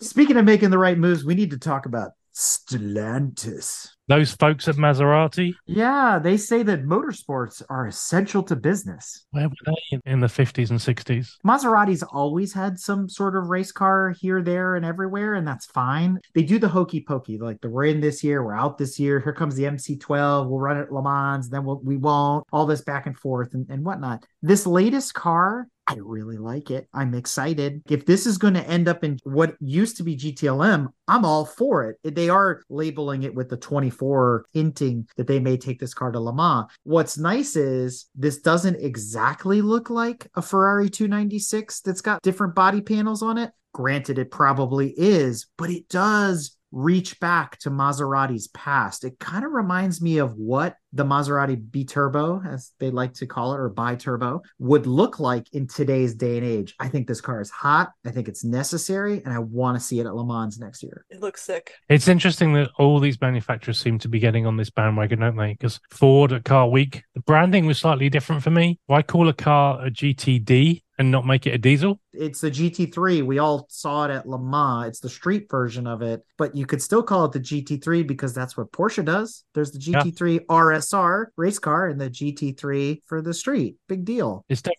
a theme. These car companies are doubling down on motorsport in order to keep their brands alive. That's also true of Alfa Romeo. They've decided to tease an Alfa 33 Stradale as a limited run. I don't know what to think of this because the Alfa 4C was supposed to be the new reimagination of the 33 Stradale and here now they're saying, well, oh, well let's let's forget about the 4C. Here's another car for you to look at, which sort of looks like the 8C sometimes, does kind of remind me of the original 33 I mean, this probably looks more like one than the 4C did. and the gull wing doors that are scissored sort of. It's very strange. I love the interior on this car. Talk about minimalist. Talk about Italian flair. It's just so sexy. but there are still pieces of it, especially in profile. When you look at that one shot, that it looks like the 4C still. Do you guys see that, or is it just me? I can see it a little bit. They're only making 33 of them. I mean, how much more limited production can you be? Can you get exactly? Read somewhere it's a million dollar car. Is it going to be a million bucks? Two million dollars. Two million. Wow. I will look forward to seeing one of these in a future car week or in somebody's private collection or at the Peterson or something like Where? The grocery store? Down at the Piggly Wiggly? I'm sure the Sultan of somewhere will buy three or four of these. That'll chew up a bunch of them. This is super cool. Alfa needs to do more stuff like this. Like we've said before, they're the BMW of the Italian car market. They need more sporty cars. They need more things in the motorsport realm, especially with their exit from Formula One coming soon. They need to keep that momentum going to keep people interested in the brand other than just, you know, the Formula One cars. But as we continue down our domestic news, brought to us by AmericanMuscle.com, your source for Ford, Chevy, and Mopar performance OEM and replacement parts, we have an entry here about Corvettes from Dan. Would you like to tell us about it? My friends at the Peterson have just opened a new exhibit. So this is the Peterson Automotive Museum in LA, and they tend to rotate their exhibits really regularly, which is a really good thing because it means that if you go within a sort of a month or two months, you'll actually see something a bit different. And this is a new exhibit focused on Chevys and specifically Corvettes and racing Corvettes. It's called Corvettes in Competition, and it basically documents some of the most famous winning Corvettes of time. It looks fantastic. They've borrowed cars from notable people like the Revs Institute, so it's a an exciting exhibit. I can't wait to get down there. I'll be down there in a few weeks' time. And this is in concert with Corvette's 70th birthday. That's why you're seeing a lot of these different celebrations going on. And some of those cars were at the Monterey Historics this year as part of Car Week as well. Moving on, some JDM and Asian car news. They finally done it. They finally decided to go down the EV route. I think this has been teased for a couple of years. I can remember seeing concepts at Pebble and uh, the Quail the last few years, but they've actually unveiled the, I guess you guys would call it the ZDX or the Z, the ZDX coming to a car charger near you. But they've unveiled it and it, it looks pretty funky actually. So you mean the Honda Pilot? There we go. The Honda Pilot with a suit on. Put on a bow tie. the ZDX, if everybody recalls, that was Acura's version of the Honda Cross Tour way back when. That it became a full estate after that before they sunsetted it, which was basically a TSX station wagon or TL station wagon, something like that, if I remember correctly. So the ZDX is back as an SUV, looks like a full size from the pictures. Estimated to deliver a 500 horsepower equivalency. That's going to be a quick truck, that's for sure. And that's in the dual motor configuration, by the way. So interesting to see Honda step out and do more things with EV than just the basic econo boxes that they've been putting together thus far. But there's also some shaking up going on in the world of Integra. So just when you think that these cars are quick enough, someone has actually revealed that you can jailbreak a Integra Type S and make it much quicker than both the Type S as well as the Honda Type R. There's a whole page on the drive around how you can now tune these cars with software versus physical part, and they've managed to jailbreak it. So one over the air update will take care of that to re-encrypt the ECU so that they can't, or how's it going to work? There's always people out there that are willing to try and test, isn't there? So it's a game of catch up and then catch up again. And what's interesting about this is, unlike Hondas of previous generations, this is using a Bosch electronic fuel injection system. So it's using Bosch ECUs. And I'm wondering, this new revelation that people have come to is really no different than what the Volkswagen community has known forever is that the ECUs are open and they can be reflashed and you can manipulate the system. Granted, you void your warranty almost immediately, but unlike the Chrysler Bosch ECUs, which are full disk encrypted and you can't make modifications to them, this is not uncommon for Bosch ECUs to get flashed where you can buy a tune for five or seven hundred bucks from a known tuner, at least in the Volkswagen world, from somebody like APR, and suddenly get a hundred more horsepower without changing any other parts. I guess I'm glad that Honda's catching up. The other thing for me with this one is actually people see this as a car worthy to try and jailbreak. That's true. Think about some of the Acuras of recent time. Let's exclude some of the quick ones, but they've always been less of an interesting car when it comes to things like modifying, etc. So uh, yeah, I think it's interesting that people are actually going to spend the time to try and hack it. Well, you know what? They're not going to spend the time hacking because they're going to spend their time enjoying. That's the Toyota Century SUV that is rumored to be coming stateside in the next couple of years. So, for those that aren't familiar, what is this Toyota Century? The Century division of Toyota is the highest of the high. These are the cars that they built for ambassadors, presidents, mobsters, whoever needs these luxury limousines, armored or otherwise. They have a program in which they have apprentices working at Century for decades before they can take over and do certain jobs, hand stitching the leather. I mean, these cars are of the highest quality. They've been building SUVs, and now those are going to be coming to the States to compete with cars like the Rolls Royce Cullinan, the Bentley Bentayga, and some of the other highline British SUVs that are available today. Will badge snobbery kick into play? Are you going to want a Toyota badge versus a Rolls Royce badge, for example? That's the hard sell. That goes back to the dilemma with the Volkswagen Phaeton. The Phaeton was an amazing car from an engineering perspective, but who wants to show up to the golf course in a Volkswagen? You'd rather have the A8L that shared a similar platform because it carries that prestige. And then from there, you went to the Panamera, which is again an A8L underneath. So to your point, will it be sold here like Genesis? Right? Or just be labeled as Century, kind of pulling the thread away from Toyota. A little people go, Oh, I have to own a Century. I've never heard of Century. But there could also be that stigma of, I've never heard of Century, even though they've been around for forever and a day as part of Toyota. that's a tough call to make, Dan, in terms of what people will buy. The other thing that might throw them off is a four door SUV where the two rear doors slide like a minivan. It looks like reading this article, it looks like they're going to do a GR version. Anything with the GR badge is good in my book. Okay, it's cool, right? So they could send it to the Paris Dakar. Now you have my attention. Yeah. In some respects, this shares some of the things that I became accustomed to with our Lexus LX600 press vehicle that we had at Car Week, like the full size rear seats that reclined and were heated, and you had the Captain Kirk console in the center and all those kinds of things I talked about in the last drive through. So that Highline Lexus is going to be competing with the Century. So the Century better have some really interesting features that people go, well, why would I not buy a Lexus? This. And I think that goes back to what you were saying as well. So it's time to talk about random new EVs and concepts. Well, I was going to start with the Lucid Air Sapphire, which is quicker than a Bugatti Chiron. Lucid are obviously trying to make a name for themselves. They've done Goodwood with the Stig last year, and they've now developed this Sapphire. Its claim to fame is quicker than a Chiron. Why is that important? It's a good question. It's not important to me, but maybe it's the people that buy these cars. There lies the dilemma. We're going to build these EVs that are like missiles, but wasn't the intent of EVs to save the planet, reduce greenhouse gases, do all this kind of stuff? And they're supposed to be economical cars. Why are we building them so fast? And by going so fast, don't we deplete the energy that they're supposed to use more quickly and therefore have to recharge more often? And then it's like turtles all the way down? I think for me, Lucid is trying to find its place in the market. It's got some good bragging rights around its distance, but how does it differentiate itself? And I think its speed is the one that they're going for. But I, I agree with you. It's not why we buy these electric cars. I think he's right. What makes it any different than a Chevy Bolt? Maybe it could be that you could get a nice looking car that doesn't cost a million dollars. Care about that. Look at the cars on the road. Why can't we make a good looking EV? Why does a cheaply priced car have to look like something out of the Jetsons? Why can't Chevy make the Bolt more attractive? It's got a lot of good features to it. It's got a good price point. Apparently, its build quality is okay, except for the ones that they mandated stay outside that you never plug in because they might melt your house because down. Because they're so small, because they're however they're built, and da da da da is why they can be affordably priced and not seventy thousand dollars. But why do they have to be ugly? I don't know who they hired.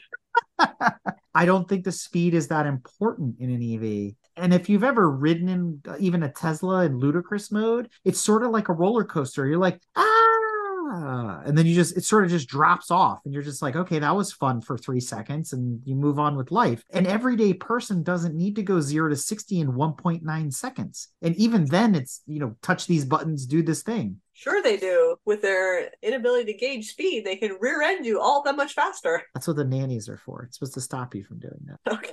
It also goes to your point from earlier. This car is a quarter of a million dollars. What else can you be buying for a quarter of a million dollars? It's the magic number. Everything's 250 grand these days because your entry level vehicle now is $50,000, right?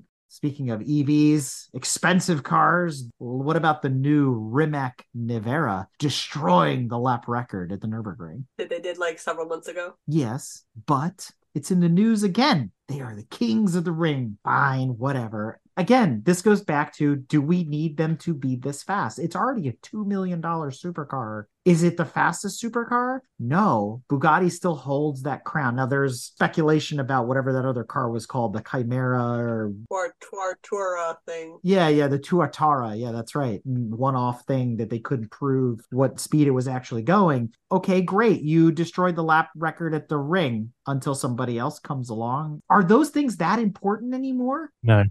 Danny's shaking his head. Nope. Where did all the fun go? It went away when the manual transmissions went away. That's when it happened. Tanya, here's one that I know you're so excited about. A few years ago now, I guess, the Great Wall Motor Company in China had revealed their Punk Cat blatant ripoff of the Volkswagen Beetle.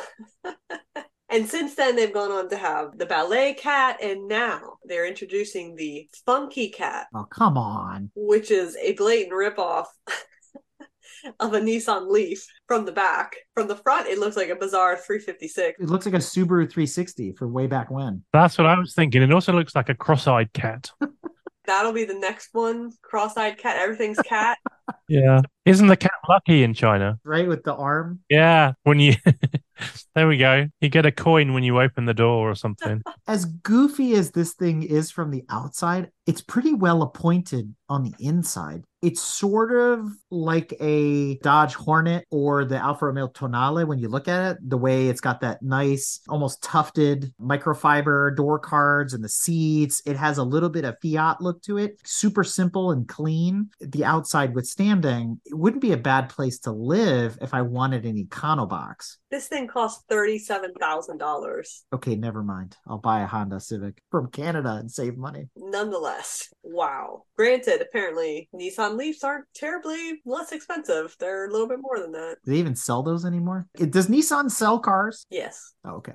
So this next one was really interesting. Every once in a while, Jalopnik just lobs one out of the park. And this article for me was that one. Unlike last month where we talked about crazy math and how they calculate EMPG versus MPG and how, you know, a pickup truck is as economical as Tesla and all this stuff that we were debating back and forth. This article talks about how EVs are used really to the point that they're only environmentally friendly if you drive them a lot.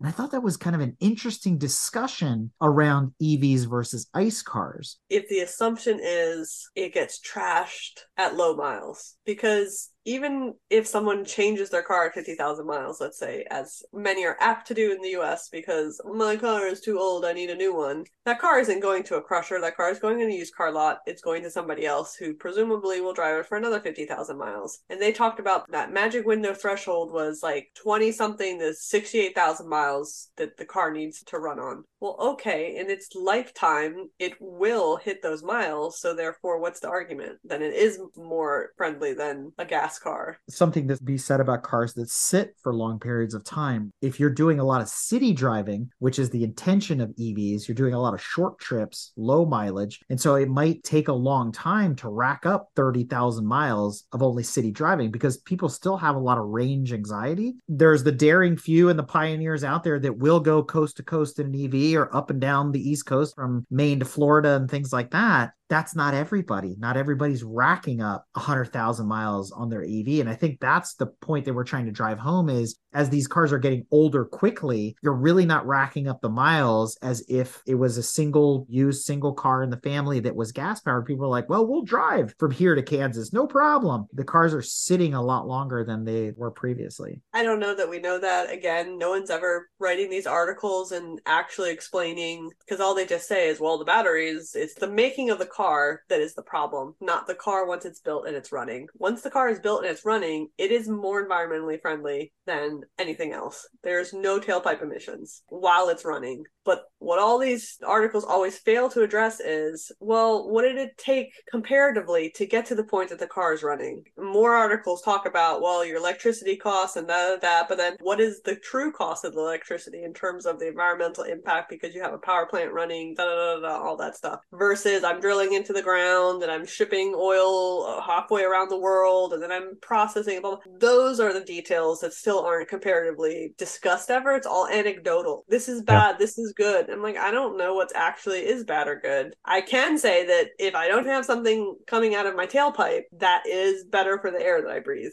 Is that better overall for the planet if I chugged out 900 times the pollution to get that car versus ice? Well, that's horse of a different color, right? And in the United States, it's a tough discussion to have because then you start getting into the more political side of things. Are we offsetting the carbon emissions from the city centers to the power plants? Because again, these EVs are not run on unicorn farts. The electricity has to come from somewhere, and we do not produce clean electricity at the source in the United States. So that's a bigger problem. Places where they leverage nuclear and other options that are cleaner, there are arguments about safety there as well. Display displacement of the carbon footprint doesn't absolve us of our sins. I agree with you, but I thought this article, anecdotal or otherwise, was interesting from a food for thought perspective. It was refreshing for somebody to come at this discussion from a different angle and say, well, you have you thought about this? Maybe your EV shouldn't be sitting around so much. But their argument is it all goes back to building it. Yes. Because if it's already built and I own it, then it's sitting there is probably still better than a gasoline car because when I fire it up to drive it three miles down the road, gasoline car hasn't come up to temperature. Isn't it in its worst state of efficiency? That's due to the catalytic converters and how they work, unfortunately. Okay, well,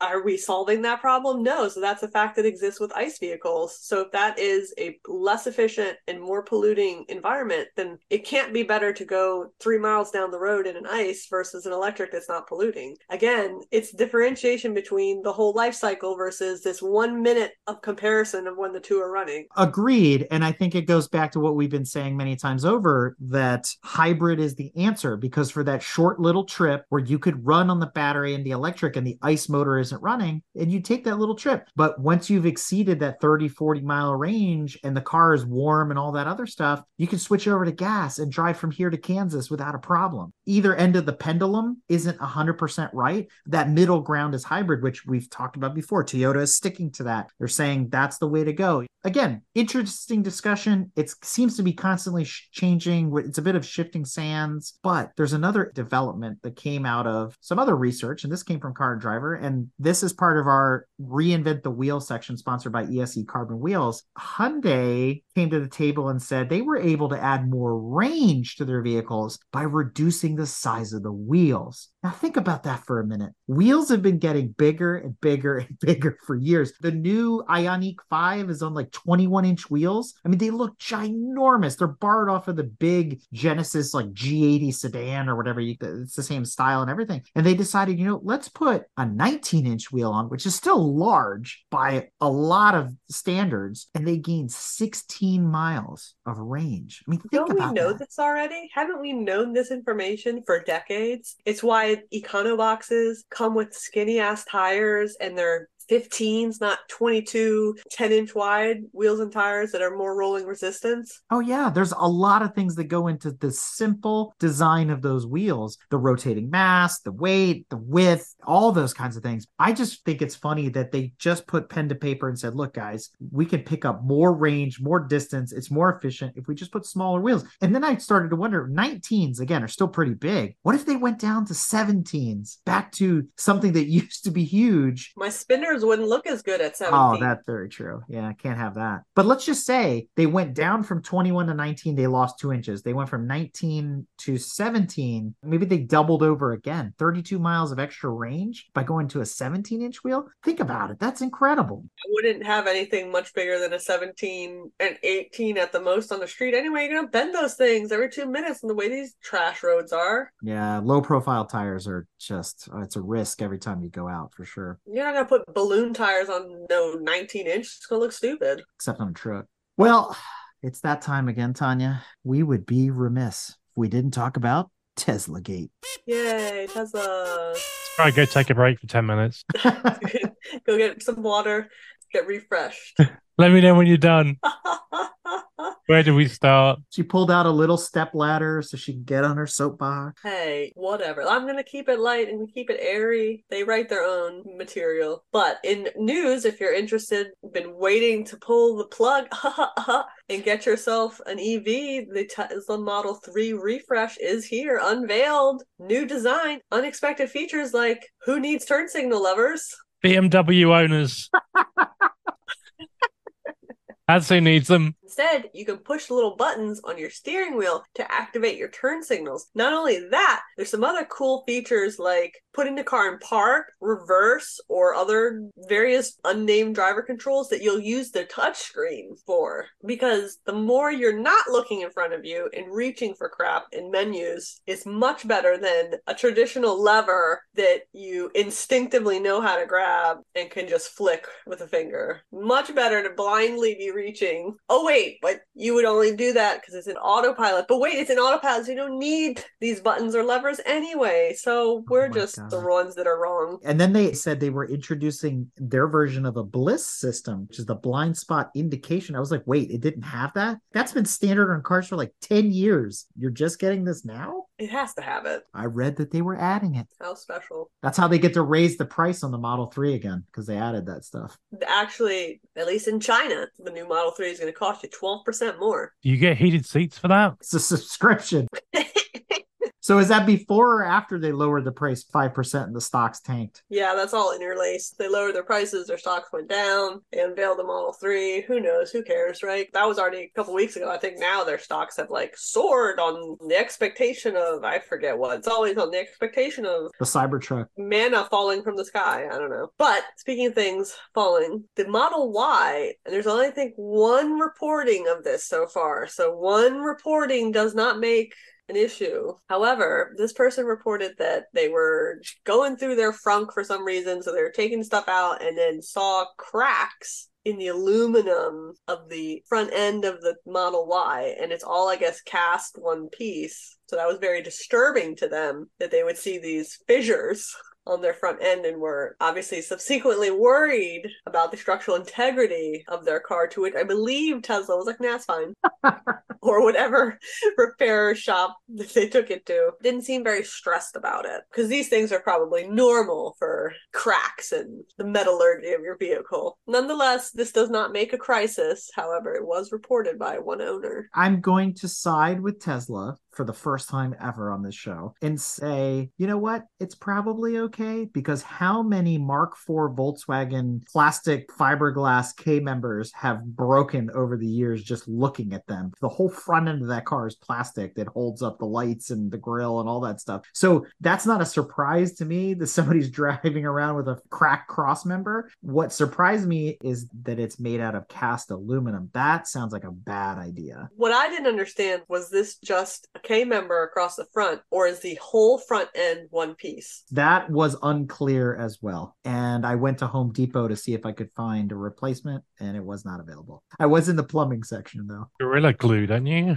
Oh yeah, yeah. JB Weld take care of all of it, no problem. Yeah. A little epoxy. We talked about mansions earlier, didn't we? We did, and now Tesla's under federal investigation Again. for allegedly using company resources to build Elon Musk a house, which that all part didn't bother me. What bothered me was an article from a while ago where I thought he went on a soapbox of his own saying how he doesn't need to live in a mansion and he lives in like a one bedroom shack trailer because that's all he needs in life. So what is he doing building a mansion? I mean, maybe for his like 18 kids that he's racking up with multiple people, but Wasn't he on that mission to build like the Tesla house, which was some sort of derivative of a trailer? And, and, you know, everything has that $30,000 price tag, like all Teslas start out as. But we talked about that like a bunch of drive throughs ago. And it's a picture of Elon with his hard hat on. And where is this mansion being built? I don't know, probably in Texas because that's where he moved. On the moon.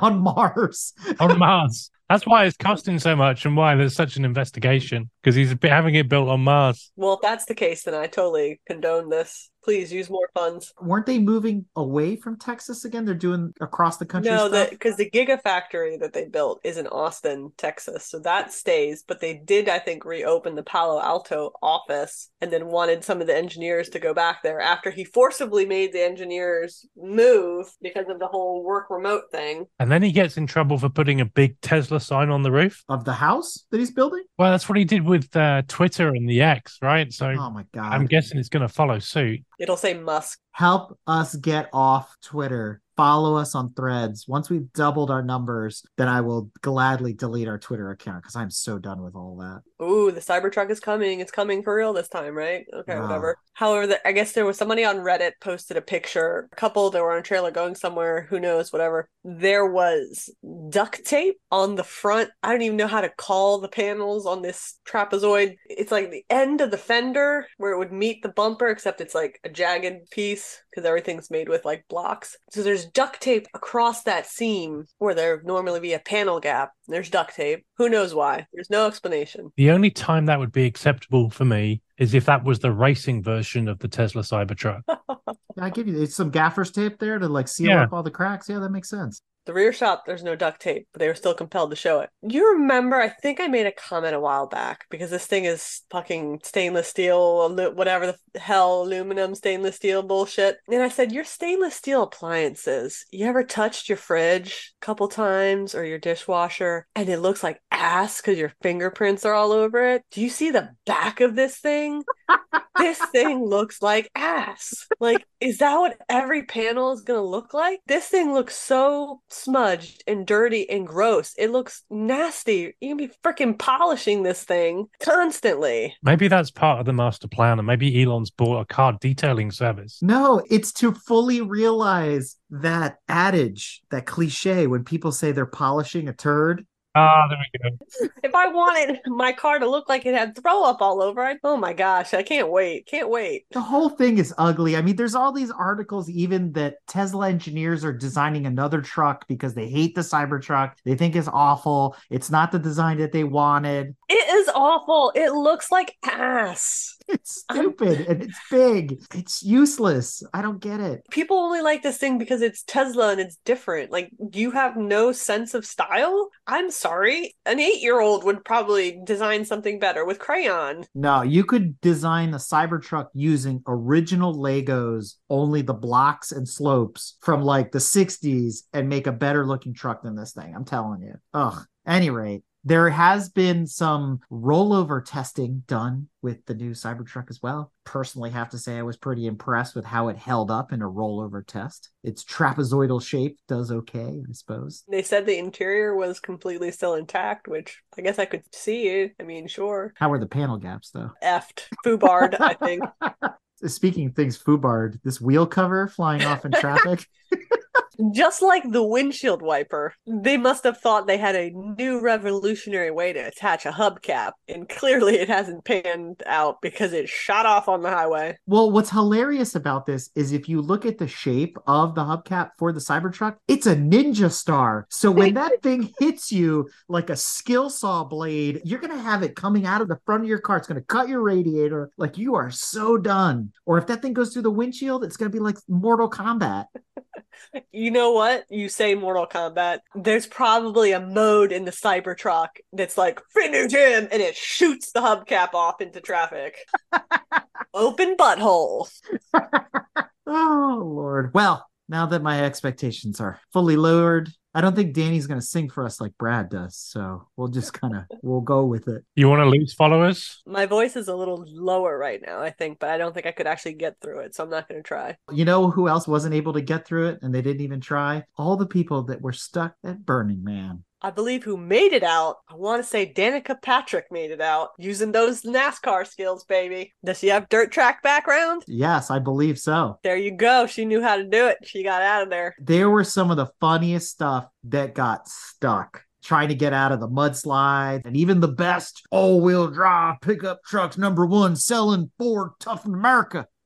Up to their doors in mud, not going anywhere. Subarus, you name it. It comes down to something simple. If you don't have the right tires, doesn't matter the conditions, you're not going anywhere. You can have Quattro, you can have asymmetrical all wheel drive, you can have F 150, Jeep. It doesn't matter. If you got the wrong tires, you're not going anywhere. And most passenger vehicles are not designed for catastrophic earth events like this. It is what it is. I think it's hilarious when you look through and see all the crazy cars that got stuck and how they got stuck trying to leave Burning Man. I mean, all you would have to do is probably walk 10 feet, have your feet suctioned into the ground, and realize this was a horrible idea and not bothered to get in your car. The best one is when you go through the slideshow of this and you see the Jeep Wrangler and how bad they got that thing stuck. It's pretty awesome. Oh boy.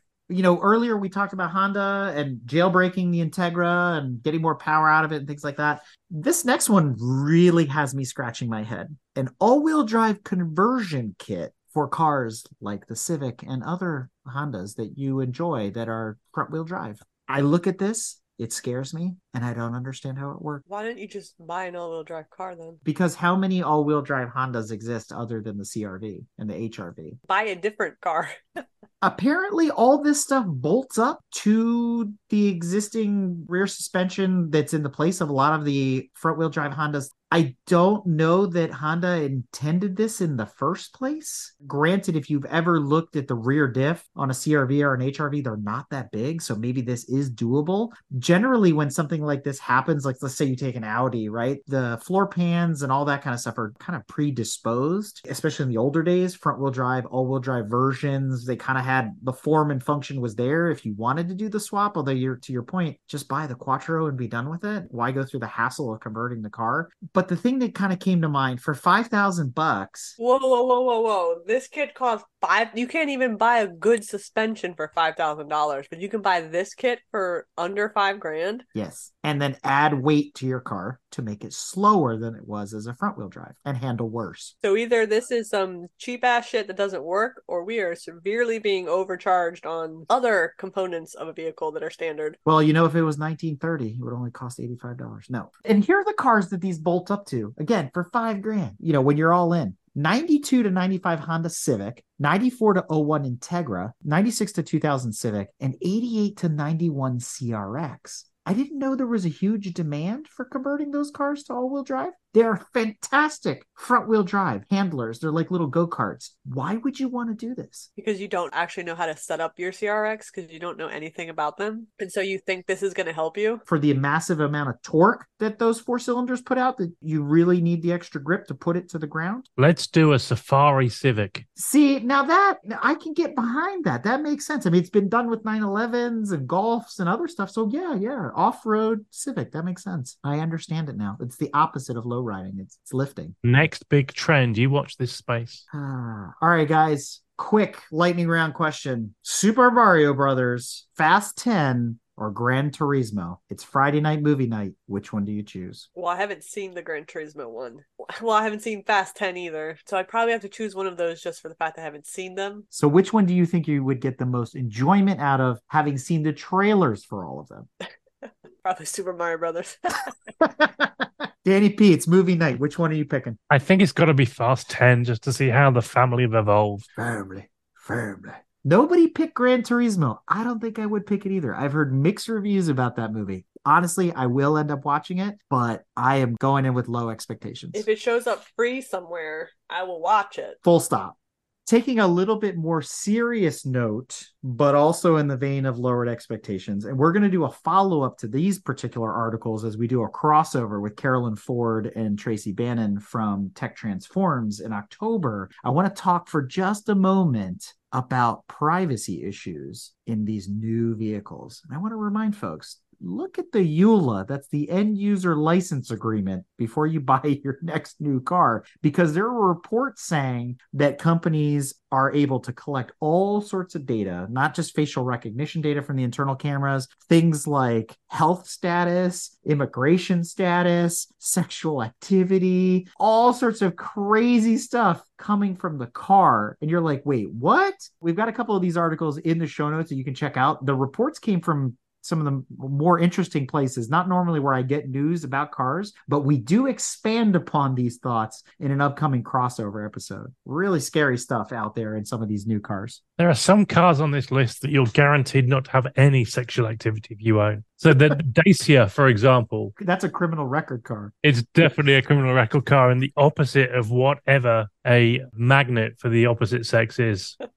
And on that, last month we reintroduced rich people things, and we have a couple this month too. This is exciting as we get closer to the holidays, where we'll probably see more and more rich people things popping up. Dan, what's going to be on your holiday shopping list here very soon? But you know what? When I go camping, I want to get away from everything. You know, I want to enjoy the wild outside. But LG have made it much more easy for me to catch up with the latest Netflix show. They've developed a suitcase, which is a 27 inch screen TV that supports AirPlay, supports screen monitoring. So just when you thought you've escaped it all, LG are there to make sure that you stay connected to the real world. What's the low, low bargain Best Buy price of this particular suitcase television? To you, sir, just shy of a thousand dollars. You know, that's not unreasonable. That's expensive for 27 inch. Yeah, but how many 27 inches can you tuck away in a Pelican case and carry with you to your next campsite? I like the concept of being able to transport the TV, but I wouldn't be bringing it on my wilderness excursion. I also don't know where I would need to transport it to in general. It goes landscape and portrait. So I don't know why you would want maybe Instagram. I want to watch Instagram at scale. If it doubled as a computer monitor, then I could see it being advantageous for like motorsports events, maybe at an autocross, a great way to like tuck it away, have it stored in a trailer. tailgating, Yeah. tailgating Yes. Would be useful. Tailgating, you're in the parking lot of the game and you're watching pre-game coverage in the parking lot. How many of these new big SUVs have TVs in them that you could just jack your Roku into and do the same thing though? They should do a Westfalia edition. Yes. Oh, then it's okay. Because then that. 100% it's done. If it comes in the Westfalia, I'm all for it. It's all good. That wouldn't be a bad idea because if you're taking your Westfalia on a road trip and in some nights you're not really where you need to be, you would have some form of entertainment. You know who's not going to be able to use this folding suitcase LG television? The gentleman that purchased a Bugatti Bolide and stripped it down to its carbon fiber monocoque and turned it into an exo car. What I appreciate about this is being able to run the car like this. But what I don't appreciate about this is there's only a handful of Bolides out there. Why just buy an exo set, buy an Ariel Atom? Like I don't understand. He could have saved a lot of money and bought that land speed streamliner from Bring a Trailer. It has the same front end. Yeah. It does look like something out of Star Wars, though. It is wild without the bodywork on it. I got a chance to see the Bolide at Le Mans when they were running test laps with it. And I'm super excited to see if they actually campaign it next year or the year after, you know, alongside of the Lamborghini and some of the other cars that are coming to the races. What compels people to do stuff like this? You spend four and a half million bucks and then you strip your car down. Maybe he wasn't allowed Hot Wheels as a kid. But it also made me wonder how hard it is to do this conversion. Maybe it isn't. So this thing is stripped down, blah blah blah, exoskeleton. It weighs twenty seven hundred pounds. Mm-hmm. A full bodied Bolide weighs thirty two hundred pounds. 500 So pound All savings. of that stripping, and you only save five hundred pounds. And you know what else you lost in the process? Not only did you lose 500 pounds, Aerodynamics. yeah, all of that is gone. Ground effects. It handles like ass. He should have bought a Lucid Sapphire. That's the ticket right there. There we go. That is terrible. It's time to go down south and talk about alligators, and beer. Florida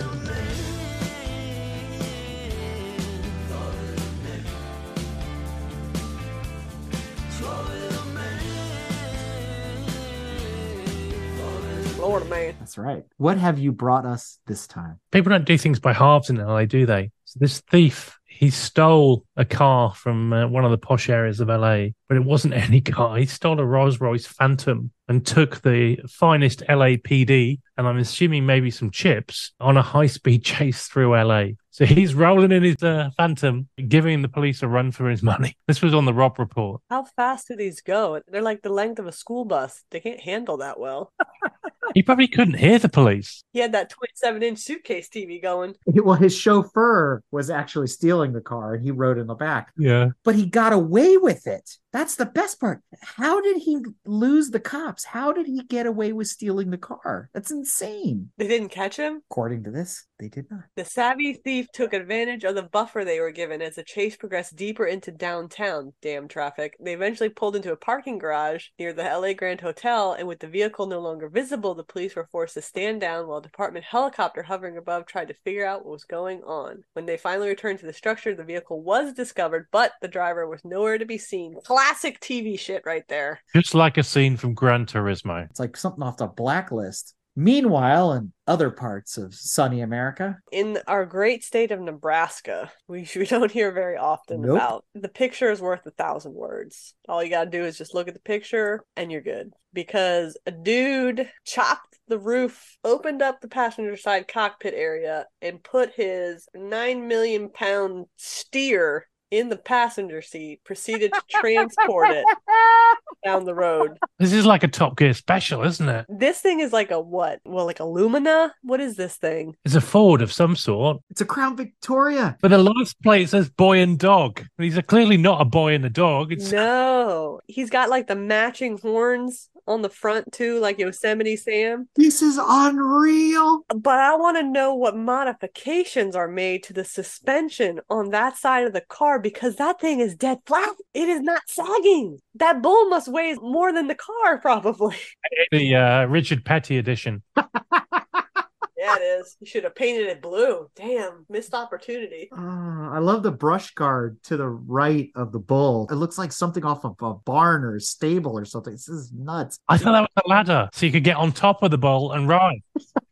Maybe that comforting to the bull having that. If it was Florida, the vehicle would have been stopped and they would have fled on the bull into the swamp, never to be found again, much like the Rolls Royce that disappeared in LA. The cops would have been just befuddled. But I love the title of this moving violation. I mean, if there was ever a pun to be had, The best part is I took the article from clickorlando.com, baby. Florida's reporting on it. Florida's reporting about Nebraska going, look at those guys. They're legit. Here, Nebraska, hold up here. What does that smell like? That's what I want to know. The bull. It's open air. It's got that farm fresh smell, you know? Maybe it was powered on methane. It's alternative fuel vehicle. Yeah. Suction to the back of the bull. Open butthole, bull. They just opened HOV lanes in Nebraska. This poor farmer was by himself. He needed a plus one. This was his answer. I figured it out. It's not an HOV lane, it's a Hoove lane. Well, this next one, we're going to Indiana. And this is a public service announcement about the dangers of drugs. Okay.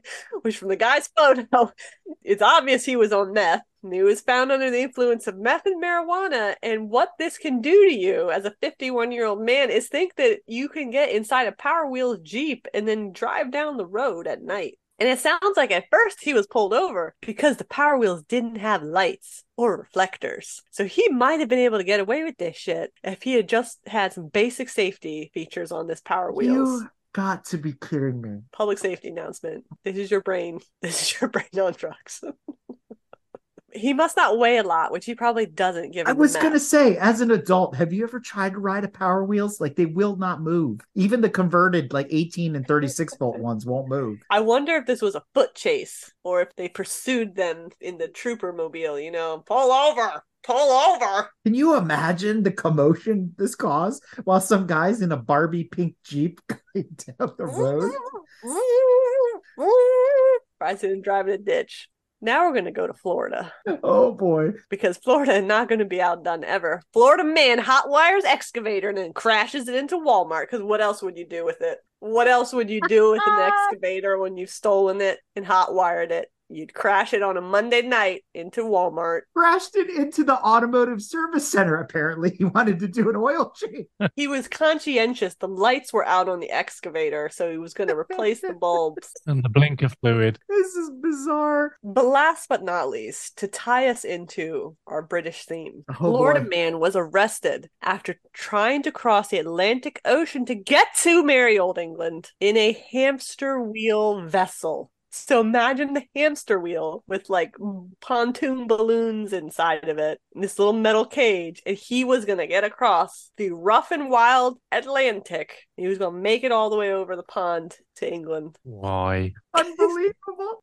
so somebody tested this. They thought this was a good idea. It probably works. But can you imagine Forrest Gumping the whole way across the Atlantic in a hamster wheel? like this is like out of wacky races. Like this is unbelievable. I I don't know what drugs this person also was on. Have to be on some. And when a balloon pops, then what happens? When they all pop and you just sink in your steel cage. Because there's nothing watertight about this. No. Clearly not playing with the full deck here, right? Because he refused to step off his vessel and threatened to kill himself, saying he had a bomb on board. He was in international waters. He did not have to step off at that point. Was he cited with maritime law? Or it's, how does this work? Is he considered a vessel? Does he have a call sign? The hamster wheel? This is the HMS Dumbass. Is that, is that what this is? This is meth in action again. Coming to Brink Trailer next week. How far did he make it? He was found drifting Not running, 30 miles. 30 miles Jeez. south of New York. So already going the wrong way, headed back to Florida. Wait, this isn't the first time he's tried to do this.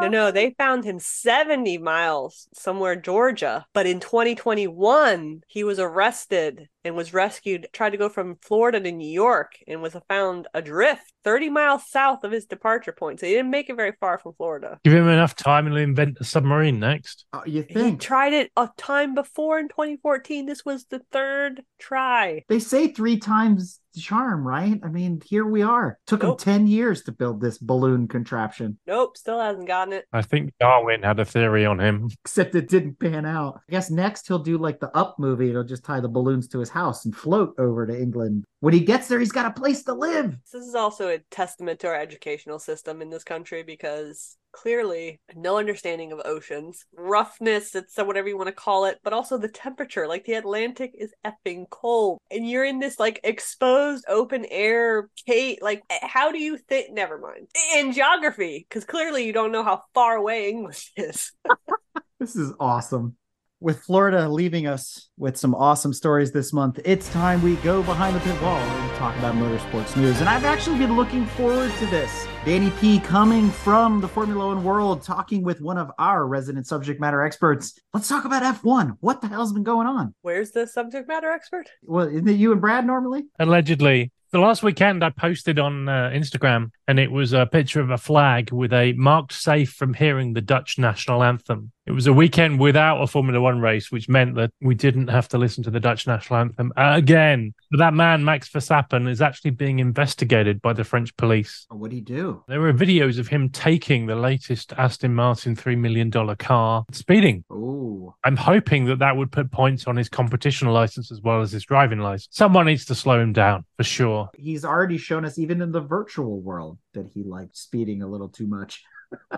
No, he showed he's got some rage issues in the or self control issues in the virtual racing incident. I did happen to watch the at least first half of the Zandvoort GP there in Holland, and it was exciting for a minute because of the variability of the weather. But then I felt like the track was short, it was tight, kind of reminded me of Canada in that respect, and where everybody pitted and exited is sort of where they finished. I kind of felt like by the time all that circus happened, the race was pretty much a done deal at that point. So I don't know, maybe I'm wrong. It wasn't exciting. I felt like the cars were too big for the track because it's such an old school track designed for the pre-aero days and all the little Formula 1 cars of days gone by. So it was hard to watch to be honest. And the lap times were like what, a minute 20 or something like that. The rain definitely added a different element to it this time around, but you're right. It's for us in the US, we get up early to watch these races if we watch them live. For me, I, I end up falling asleep again. And Monza, how did that turn out? I heard good things about Ferrari. They were on the pole, and, and even Verstappen was impressed by Ferrari's ability. I think he was being polite with that comment. Fans are supposed to give you a home advantage, but Max did what no one else has been able to do, and he won 10 in a row. You know, I think there's Singapore, then Japan, maybe, and he can win the world championship by Japan, which is, I think, earlier than most seasons. There were some rumors floating around that he wanted Hamilton to be his teammate and join the team over at Red Bull,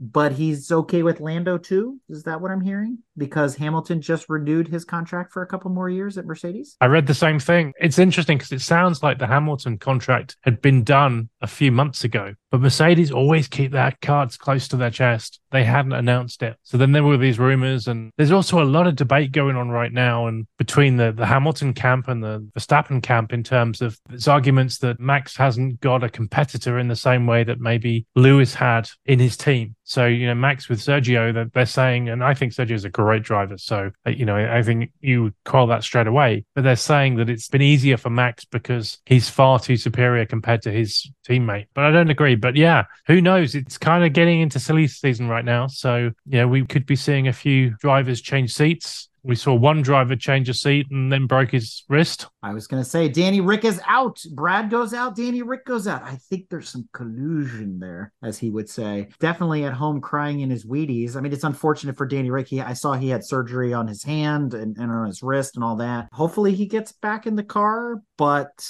that gave an opportunity for a rising test driver to jump in his seat and see what he could do. Another one of those situations where that was his job interview, right? And he needed to pull it off. It didn't Yeah. play out so well for him, unfortunately, at Zandvoort, is what it is. But Yeah, this is Liam Lawson, who's the Red Bull Junior driver, and being asked to do your job interview on a track where it's raining and it's- it's last minute. Wasn't at the start of the weekend, was it? I think Daniel Rick had done a few different runs, so it wasn't like he was getting into the car and he had time to go through those practice sessions and then do qualifying. He was literally in at the deep end, if you will. Uh, I think he represented himself pretty well. Brad's still home crying about it, though. that said, not much to talk about in WRC since Brad's not here. We've been tag teaming back and forth throughout the season, you know, trying to get his opinion as a newbie to the sport. You and I, Danny, are veterans to rally, so we could probably have an entire episode on that by itself. So we'll save it. We'll put a pin in it for now. The IMSA season is winding down. We're going to be at Petit Le Mans next month, so I'm looking forward to reporting on how the IMSA season is going to close, seeing some of the cars that we saw at Le Mans again in person, like the Porsche 963, the Cadillacs, and others, you know, and seeing how they finish out the year in the championship. On our British theme, I believe there is a British driver who's going to be racing there, a Mr. Jensen Button. Look out for him. in the Garage 56 car.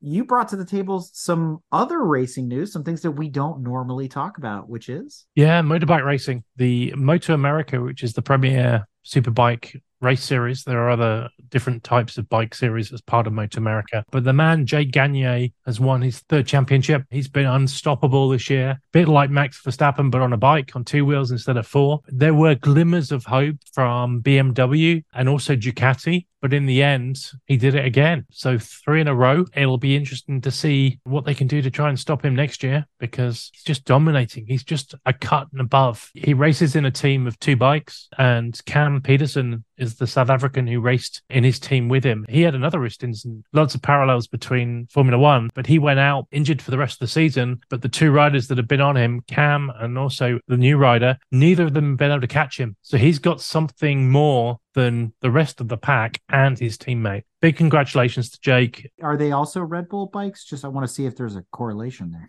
They're not no Fresh N' Lean. Okay. So more of those meal services than energy drink. Could be a correlation. Do you think he's going to be the next Valentino? Do you think he's as good as? Does he have the potential? I don't know. And the reason I don't know is last year he did a world superbike run. So I think he went off to Portugal, I think it was, and, uh, and got the chance to race in a world superbike race. And you don't just get launched in the deep end and you're able to perform more ways, right? But he didn't do as well as he could have done. So who knows? But he's definitely a talent. You don't win that series without being a talent. You don't win it so dominatingly. Yeah. So who knows? Switching gears to the virtual world for a moment, Microsoft and Turn 10, the producers of Forza Motorsports, we've been waiting quite a long time for what would be considered Forza 8 to hit the market. They did a recent reveal of some of the tracks that are going to be included in the latest version of Forza. Now, they haven't said, are these replacing all the ones we've come accustomed to? These are just some of the ones that they were highlighting. It's not the full track list. We haven't got the full car list. And what really stuck out to me is they've introduced something spectacular for the American audience, which is a highly technical track, one of my top five favorites in the country. They're going to add Mid Ohio to the track list for Forza Motorsport 8. So I'm really looking forward to playing that in the virtual world on the Microsoft consoles. So that looks like a lot of fun. Forza Motorsport 8, again, they've been kicking that can down a road for a while in terms of when it's going to be released, but hopefully this fall or into the holiday season, we can add it to our shopping list, maybe alongside of some new Xbox X's to go with it. Super excited to see Forza Motorsport finally coming to the table this year. Don't think I'm breaking any NDAs. I was a very early beta tester of this game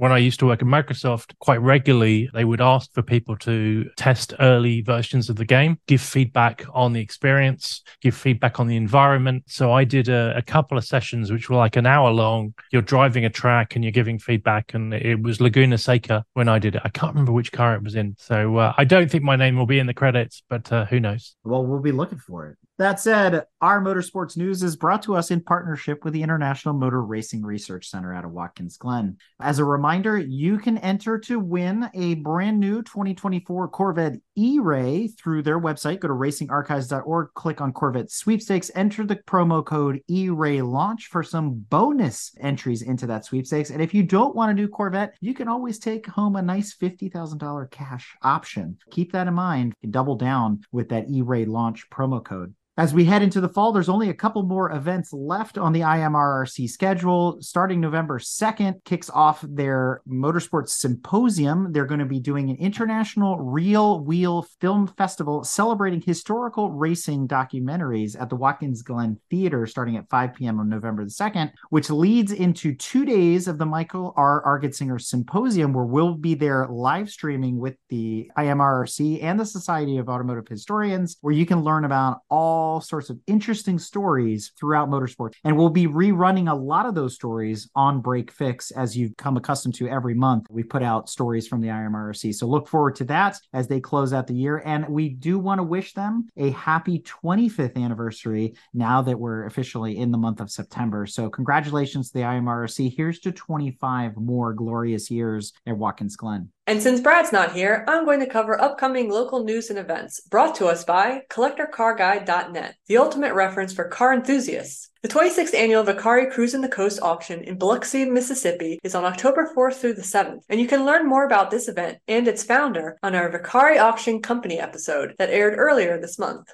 A show that Eric and his family have been to several times over the years is coming up. It's the 59th annual Apple Harvest Festival and Car Show in Biglerville, Pennsylvania, spanning two weekends, October 7th and 8th and October 14th and 15th. While you're out there, stop by the EMMR for a tour if you have some extra time, or check out the episode we did with Hall of Famer Lynn Paxton. Our friends at ESE Carbon are sponsoring the Smoky Mountain Driving Tour on October 14th at the infamous Tail of the Dragon, along with the Run Sport Dragon Rally for three days of spirited driving on October 27th through the 29th. And mentioned before, we'll be at Petit Le Mans at Road Atlanta on October 14th. And if you're there and you happen to want to get a hold of us, we'll probably be hanging out at the ACO USA booth, to which we interviewed both David Lowe, the president of the ACO USA, and Ruben Sanchez, the chief marketing officer. So if you want to stop by, meet them, meet other legends of Le Mans, we will be there with them. So stay tuned to our Discord and social media for live updates from the event. And tons more events like these and all their details are available over at collectorcarguide.net. Meanwhile, the HPDE Junkie Trackside Report what's coming up for the tail end of the summer on the East Coast? The Audi Club is hosting a two day driving school at NJMP Thunderbolt Circuit, October the 2nd through the 3rd. And speaking of NJMP, the track itself is hosting charity laps on Thunderbolt on October the 5th from 5 to 7 p.m. Proceeds will benefit the Millville Army Airfield Museum. Meanwhile, EMRA, the Eastern Motor Racing Association, is closing out their season at Pocono Raceway on October the 15th, while the Washington, D.C. chapter of SCCA finishes out their time trial and HPDE season at the Jefferson Circuit on October the 14th and 15th. SCCA Club Racing will also come to a close on the East Coast in October at NJMP on October the 20th through the 22nd. In case you missed out, check out the other podcast episodes that aired during September. We kicked off the month by picking up where the What Should I Buy Muscle Malaise left off with our 80s retro reunion covering all the square bodies and round headlights from 1983 onwards. We chatted with University of North Carolina student Brockton Packard about his plans for the future and how sim racing has been a gateway into several NASCAR engineering jobs. We travel from Cuba to Le Mans when co host Mike Carr rejoins us to dive into Ruben Sanchez's road to success story. Two miles too far. That's the moral of the story for Larry Benedictus as he recounts his round the country journey on a custom built motorcycle and trailer, which will be featured in his upcoming book, The Traveling Larry. We go behind the scenes and learn about the history of the Vicari Auction Company with founder and Corvette collector Pete Vicari and why you should check out Biloxi, Mississippi this fall and spring. Rounding out the month, we learn about the Grease Monks of Belmont Abbey College, located in the heart of American racing in North Carolina, their motorsports management degree program, and why you should consider applying this fall. Thanks again to everyone that came on the show over the summer. We'll see you in October for our spooktacular drive through before settling in for the winter break. Then stay tuned for our holiday shopping special and our best of episode after that. I want to thank everybody for supporting us, especially our fans over on Patreon. They've included some really awesome new features called collections. We've been able to better sort the content that's over there. For those of you that are underwear, we have over 300 different pieces of either behind the scenes, pit stop minisodes, extra articles, bonus photos, all sorts of stuff on our Patreon that are available today. And now we even have the option that you can join for free and get access to a lot of really awesome content on our Patreon. So sign up today, patreon.com forward slash GT Motorsports. And if at some point you feel like buying us some gummy bears, some monster or fig Newtons, sign up for one of our plans at $2.50 a month. A little bit goes a long way and helps keeping the show going some shout outs. Brian Shaw, one of our Northeast region members of the Grand Touring Motorsports Car Club, is celebrating eight years with us. So, congratulations, Brian. And if you'd like to become a member of GTM, be sure to check out our clubhouse website at club.gtmotorsports.org.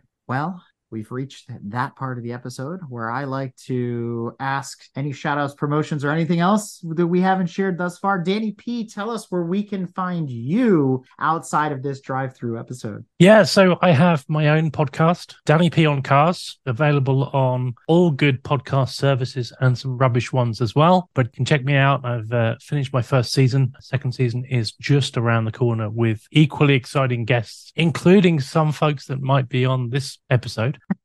if you want to check me out on Instagram, I'm on D9NNYP. So Danny P with a nine. Someone had beaten me to it. And finally, my new company on Instagram, 077 Media. So that's on LinkedIn and Instagram. Check it out. It's a new company I've started, focus on working with automotive customers and motorsport customers on things like marketing, uh, partnerships, and also strategic planning. So that's me. Thanks for having me.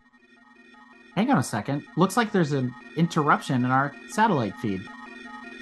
Oh, yes, Danny, thank you so much for filling in while I'm cleaning dirty diapers and not getting any sleep for the next, well, 18 years of my life, but more specifically, the next three months.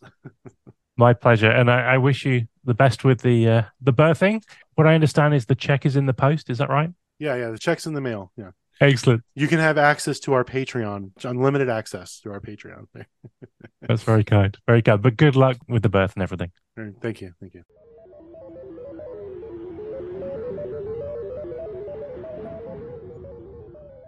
Remember, folks, for everything we talked about on this episode and more, be sure to check out the follow on article and show notes available at gtmotorsports.org. And there are new ways to get a hold of us. We are getting rid of our Twitter. We are now on threads, so you can look us up pretty much on every social media platform out there at Grand Touring Motorsports. Remember, there's no D, G R A N Touring Motorsports with an S at the end. And I want to thank our special guest host, Danny P, for coming on, our special interruption, Mark Hewitt, for coming on, and of course, our executive producer, Tanya, for putting all this together every month. So thank you. And for all the members, families, friends, and fans that support Grand Touring Motorsports, remember that without you, none of this would be possible. And we're out. Well, in front of us, cars in back of us, all just waiting to order. There's some idiot in a Volvo with his bright sun behind me. I lean out the window and scream, Hey, what you trying to do, blind me? My wife says maybe we should.